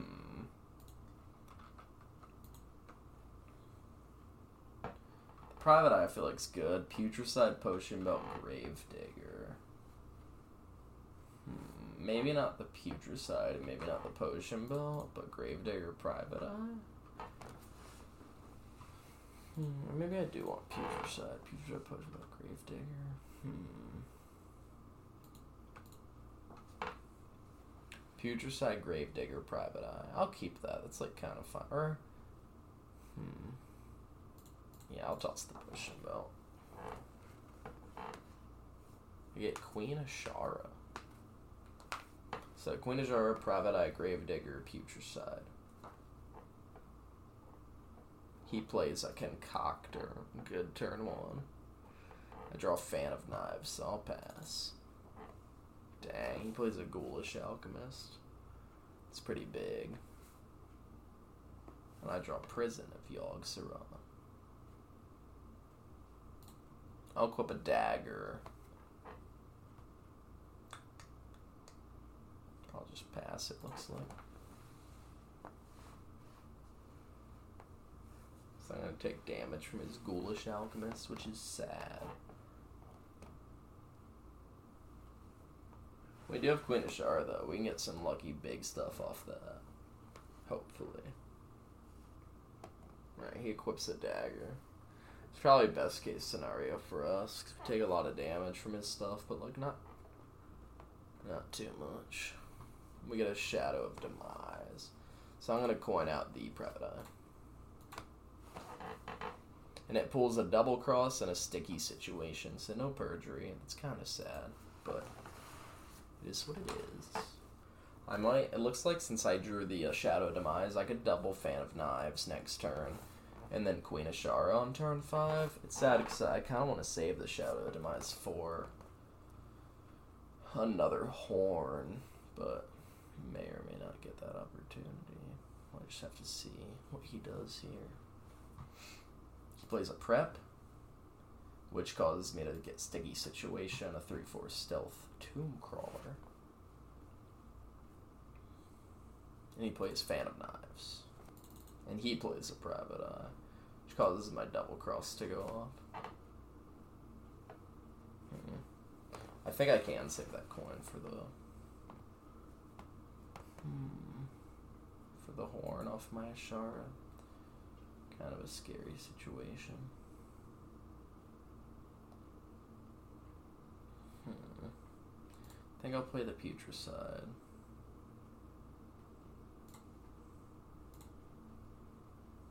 And I'll trade with the Spider into his 3 4. Then I can attack his concoctor and fan of knives. And he did have sticky situation. Sad. So I'm gonna mill something so my hand is full from concoctions, but that's okay. Because I want to be able to play Queen Azshara. He spikes my Putricide, but it still has one life left. And then he plays an Astalor and a mixed concoction. Jeez, he's so aggressive. I'm a concoctor, so I got a bone spike. That 2 2 and play Queen for the horn. If he has crab on six, that would be really good for him and sad for me, but he could very well. He has crab, sad news. I'm just dead unless I get a really good colossal. Oh my gosh, we got Blackwater Behemoth. Okay. We take those. Nice. Play the Behemoth. That was crazy lucky for us to get that Blackwater Behemoth there. It's nuts. Plays a mixed concoction on it. The three damage and a, a hazy and a bubbly. And then he potion belts. Does he have a way to deal damage to that that isn't from a like a minion or his face? If he doesn't kill this behemoth, I am going to go crazy with Shadow Step and like he has to kill this. He's gonna go face with it. He's gonna trade his spider with it. Okay. And then draw a concoctor. I'm gonna horn again. And I get a G lag. I'm gonna make hey, double hazy. Nice get under king and a spotlight. So neither of those do anything for me. Guess I'm just gonna mill a card. I guess I could shadow step the Zylag. I think I'm gonna shadow step. He's got a lot of discovered stuff. He bone spikes one of my uh, stalks. Private eyes. It's pretty big. And he grave diggers. Oh, he's looking for my Zylag. Don't do it. Don't do it. OuiOui man, please. No, he gets rid of my Zylag. I'm gonna greetings him and hope hope that I draw it on my turn. I think we'll play the trade into his three four, and then we can prep to bone spike his four three and play a private eye. And then we won't spend our last mana because we don't want to trigger his double cross. And we got a perjury and a double cross off our private eye. And he discovers a mage secret off his perjury. Ooh, he does three to one of my stalks and destroys another stalk with the purple part. He plays a Kayn Sunfury and gives it a banana. And another banana. And a third banana. He trades into my Under King. And break dances the cane and gets another a 6 2 rush. Which kills my private eye.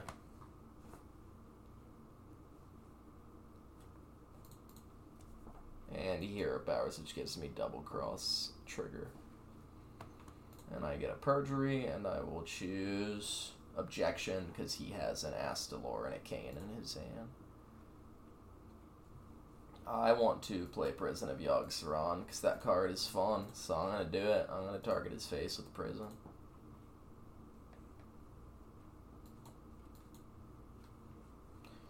Arson accusation. Murder accusation. Two accusations. Preparation and whirlwind. Wow. That was pretty interesting.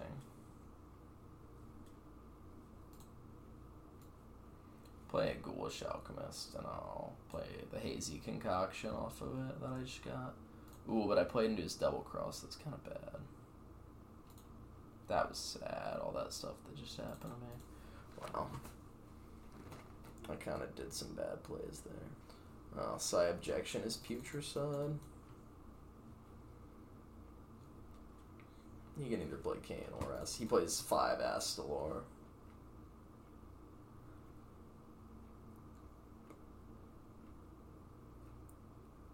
And he Shadow Steps the five cost Astalor. Dang. He plays the five cost Astalor. It's unfortunate.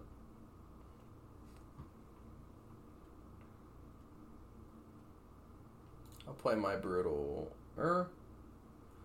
Hmm. I can shuffle all his stuff into his hand here. I'm gonna definitely do that. So I'll perjury, I'll gravedigger, and shuffle in his Astalor, and then I'll do the gravedigger again. And it's Astalor, Shadow Step, Astalor. I'll shuffle in his Shadow Step. And then I'll mix Concoction to kill his 5 5 and I'll play a one-two concoctor.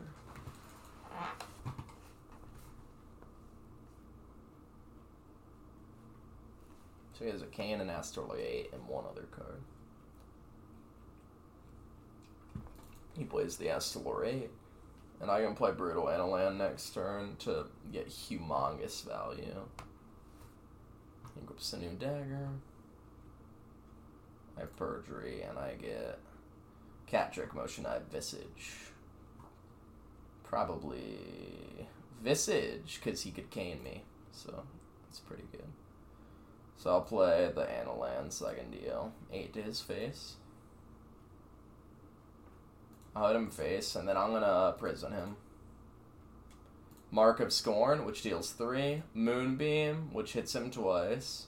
Frozen Touch gets him too. Oh, that's lethal two Valeeras, one fighting ground. I draw a preparation, a prison of Yogg-Saron, and a ghoulish alchemist. So uh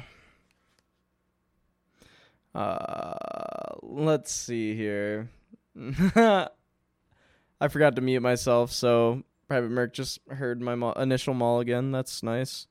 Um but I don't think I'm gonna keep any of it. Maybe, maybe Ghoulish Alchemist. I definitely don't want to keep Preparation and Prison of Yogg-Saron. I don't think. I don't think I want to keep Preparation in this deck. Um, let's see, because I'm new to this deck. Yeah, the the stats on HS Replay show that the Ghoulish Alchemist is like the highest Mulligan win rate. So I'm going to keep Ghoulish Alchemist and throw away the other stuff. And I draw a Concoctor and an Astalor. So Concoctor with Ghoulish Alchemist, that's pretty huge. Um, so I'm going first. I'm just going to play my concoctor. PrivateMerc does nothing. And now Hmm, I draw preparation. I guess I'll just play Ghoulish Alchemist and go face with my concoctor. He hero powers. Does he swing at anything? All right. So I draw a Crabatoa. Um, um, I don't really want to play my Astalor yet. I would like to play him past turn five, uh, just to get that effect. Um. So yeah, I think I'm just gonna hero power this turn and just go face with everything. Next turn, I'm thinking we can uh, play that private eye. Hopefully. Um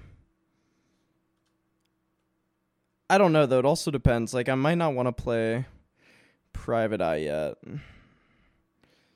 I feel like I don't have enough card I don't have enough cards in my hand that synergize well with secrets. But I guess it will at least help me draw cards. With the rogue secrets it'll probably cast. So I'll go ahead and play Hmm. Do I want to prep Fan of Knives into Private Eye? Is it worth it? Ugh. I I don't know. It's hard hard to say.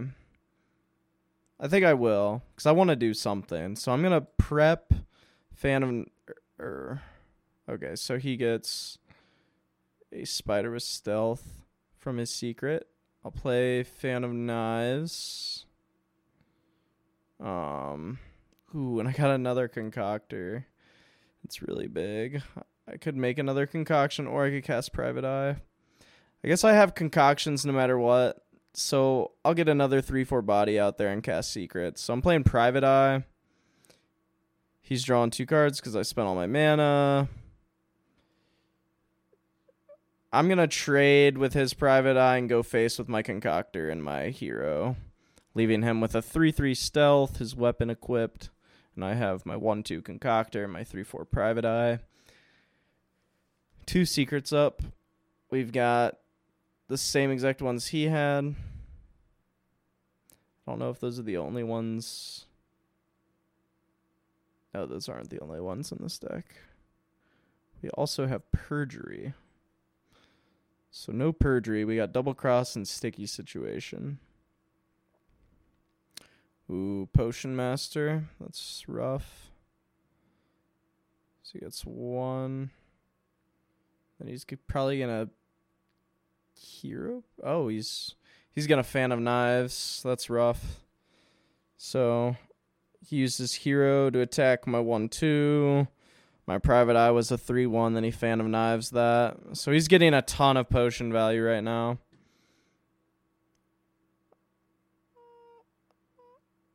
Alright, so I get my 3 4 stealth spider dude.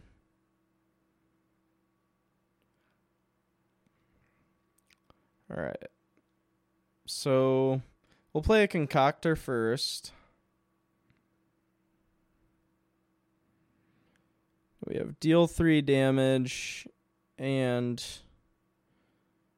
add a card to your hand from another class, cost three less. I think what I'll do is use a serrated bone spike on. I'll use a serrated bone spike on his potion master. Um.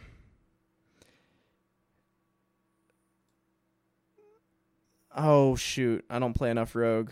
I had to kill it in order to get the effect. Um, okay. I'll just I was planning on uh serrated bone spiking that so I could use my potion belt and play Astalor, but I'm just gonna play Astalor now and remove his potion master. I'll also play this concoction that adds a card in my hand, does three to his face. So I got a one cost charge all friendly attacks, ignore taunt. That's pretty huge that I just got a 3 5 charge. That's really nice. Oh, but he's got Queen Azshara, so that's scary. So he plays Queen Azshara on 5. Um, it would be nice if I could have a secret, but. Hmm. I think what I'll do is Crabatoa here. Because I drew that Gravedigger, no secrets. I could play Potion Belt. I, I want to save Kayn Sunfury for when I need that 3 damage. Um, I'd rather just remove his Queen Azshara body and get some damage into him this turn. Um, so yeah, that's what we'll do. We'll crab here. and I'll hit one of my claws into his um Azshara. And then I will trade my concoctor into his Azshara to finish her, swing my 3 4 spider, puts him at 8 health. We're still sitting at 30 health, so we're looking pretty good right now. I could play. I have my mixed concoction. Uh, I can't talk. I have my mixed concoction uh, from uh, whatever that spell is that transforms into a. Oh, Shadow of Demise. My Shadow of Demise transformed into that. So I have three damage there. Oh, but it doesn't matter because he plays a uh, Blackwater Behemoth. So he's going to heal, which isn't great.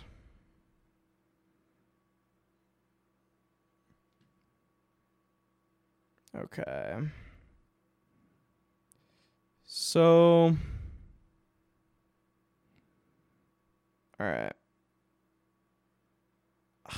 I'm going to use my Shadow of Demise to use this mixed concoction again and deal 3 to his Fleshwater Behemoth. I'm I have to remove that without like I want to try to remove that without having to get him give him 8 more healing.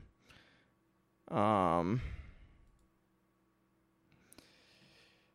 but it's not going to work cuz I don't have enough mana. So that's rough. That's really rough. Um,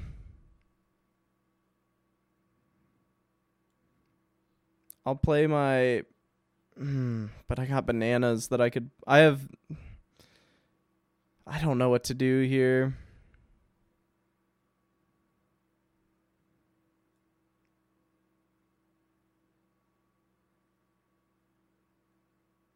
Mm, this is tough.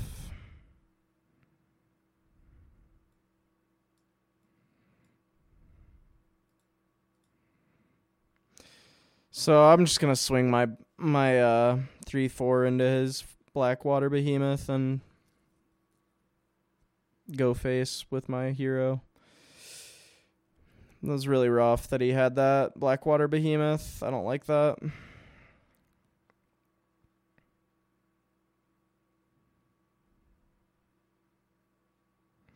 Now he plays a Zylag. So the game is turning pretty badly for us. I wish I could have ghastly gravediggered some of that stuff, but wow, he takes his head back. Okay.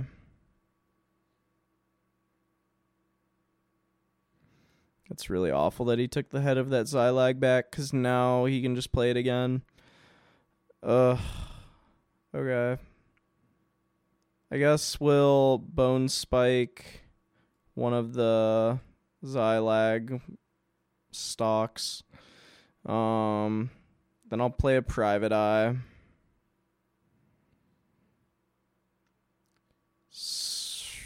Wow, this is tough.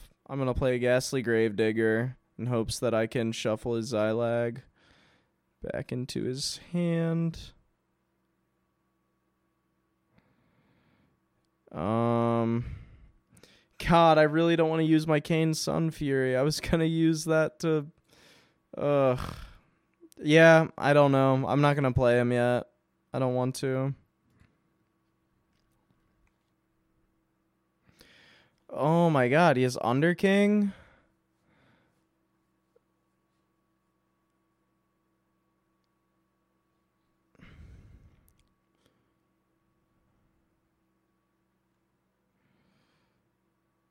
Yeah, it ain't looking too good.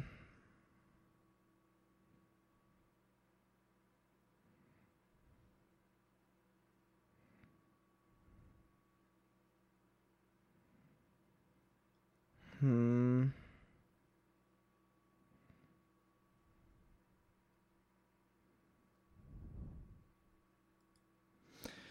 So I'll take an explosive runes from my perjury.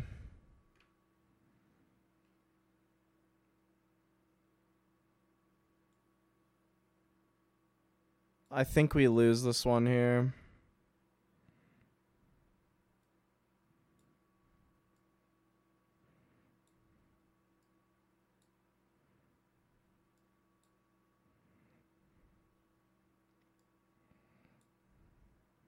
Gonna play a bunch of bananas on my cane wind fury. At this point, it's just to survive. Um, I'll hit that into his Underting, I guess, or his Underking, and then I'll play Breakdance on him to kill his Private Eye, and then Swing Face, but uh, it doesn't really matter. I think I just lose this. He has way more cards. He has bodies on the board. So he's swinging with both his dudes to get me down to seven. And now he's playing Prison of Yogg Saron and targeting my face. Let's see what happens. Choose a minion. what? Oh, let's go. Might remove his minions. No, it did not. It almost did.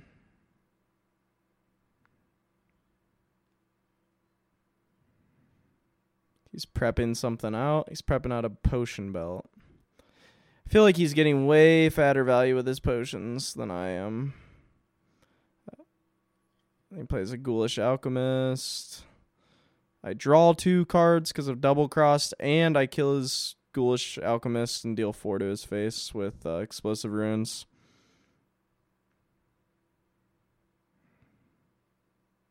He plays a zero cost hazy concoction. Um.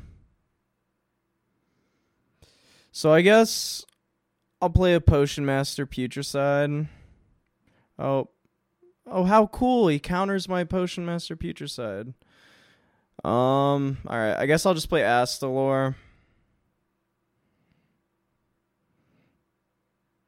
Uh, and I have two Shadow Steps. So I'll Shadow Step that Astalor. Um, I'll play. I'll play it again.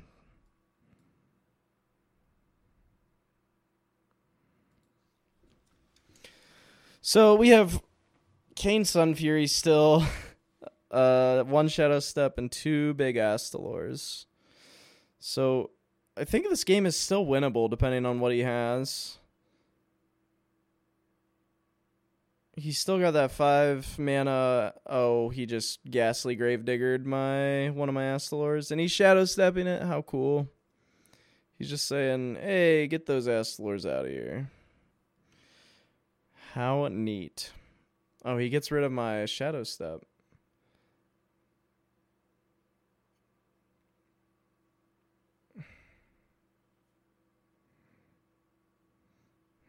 Hmm.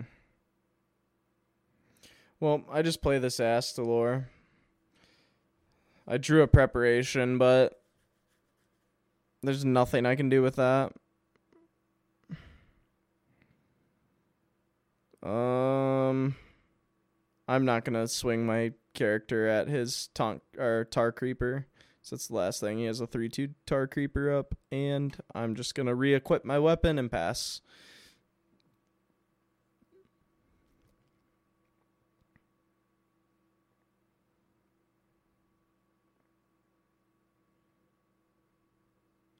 I'm glad I had a threatening hand like that where he had to make the decision of like do I remove his um or do I get rid of his Astalor or do I get rid of his um Shadow Step? So he plays a brutal, Annihilan, that's awesome, and then he Yogg-Saron's my face. And I think it kills me this time.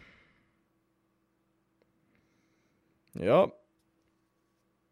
Wow, that was rough. Good game, OuiOui man. Good game. That was such a back and forth game. It was like Yeah, so that was back pretty and good. forth. yeah, that was fun. I would I would play more of that. Prison of Yogg-Saron is amazing. It literally was the worst thing in the world for me the first time I used it, and then it was really good the second time, and I feel like that's how it's always Yeah, no, that was really cool. All right, well, I think that uh, wraps up uh, this uh, episode 10. Um, we covered a bunch of cards. And it's a milestone. yeah, it episode, is. It's a huge it's a huge deal. And then. We we we covered a bunch of new cards, and then we both just had some fun playing a deck we haven't played before. It was a for sure, time. yeah, it was uh it's interesting to try to like talk through my plays with a deck that I've never played. Uh I hope I did all right. But as always, this podcast is I feel like I feel like it shines for showing um the differences in how I think but like like the difference between how I think and how PrivateMerc thinks.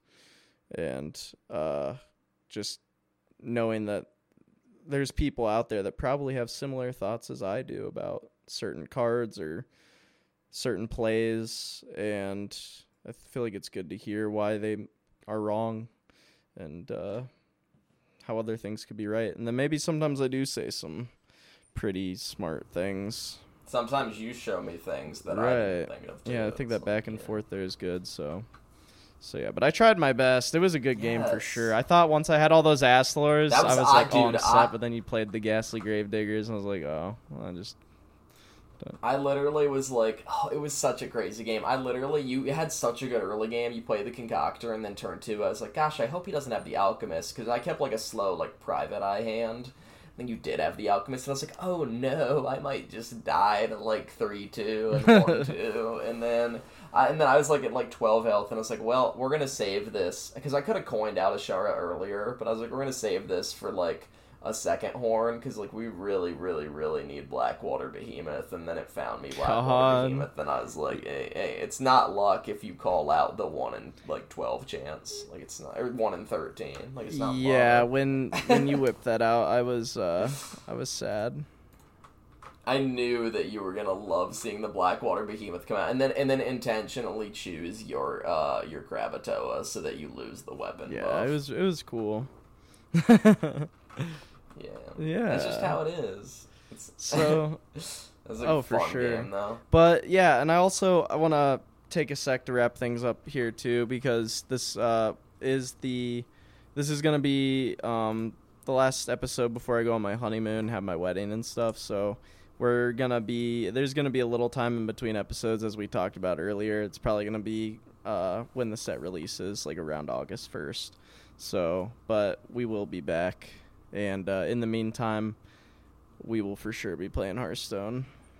So Yes.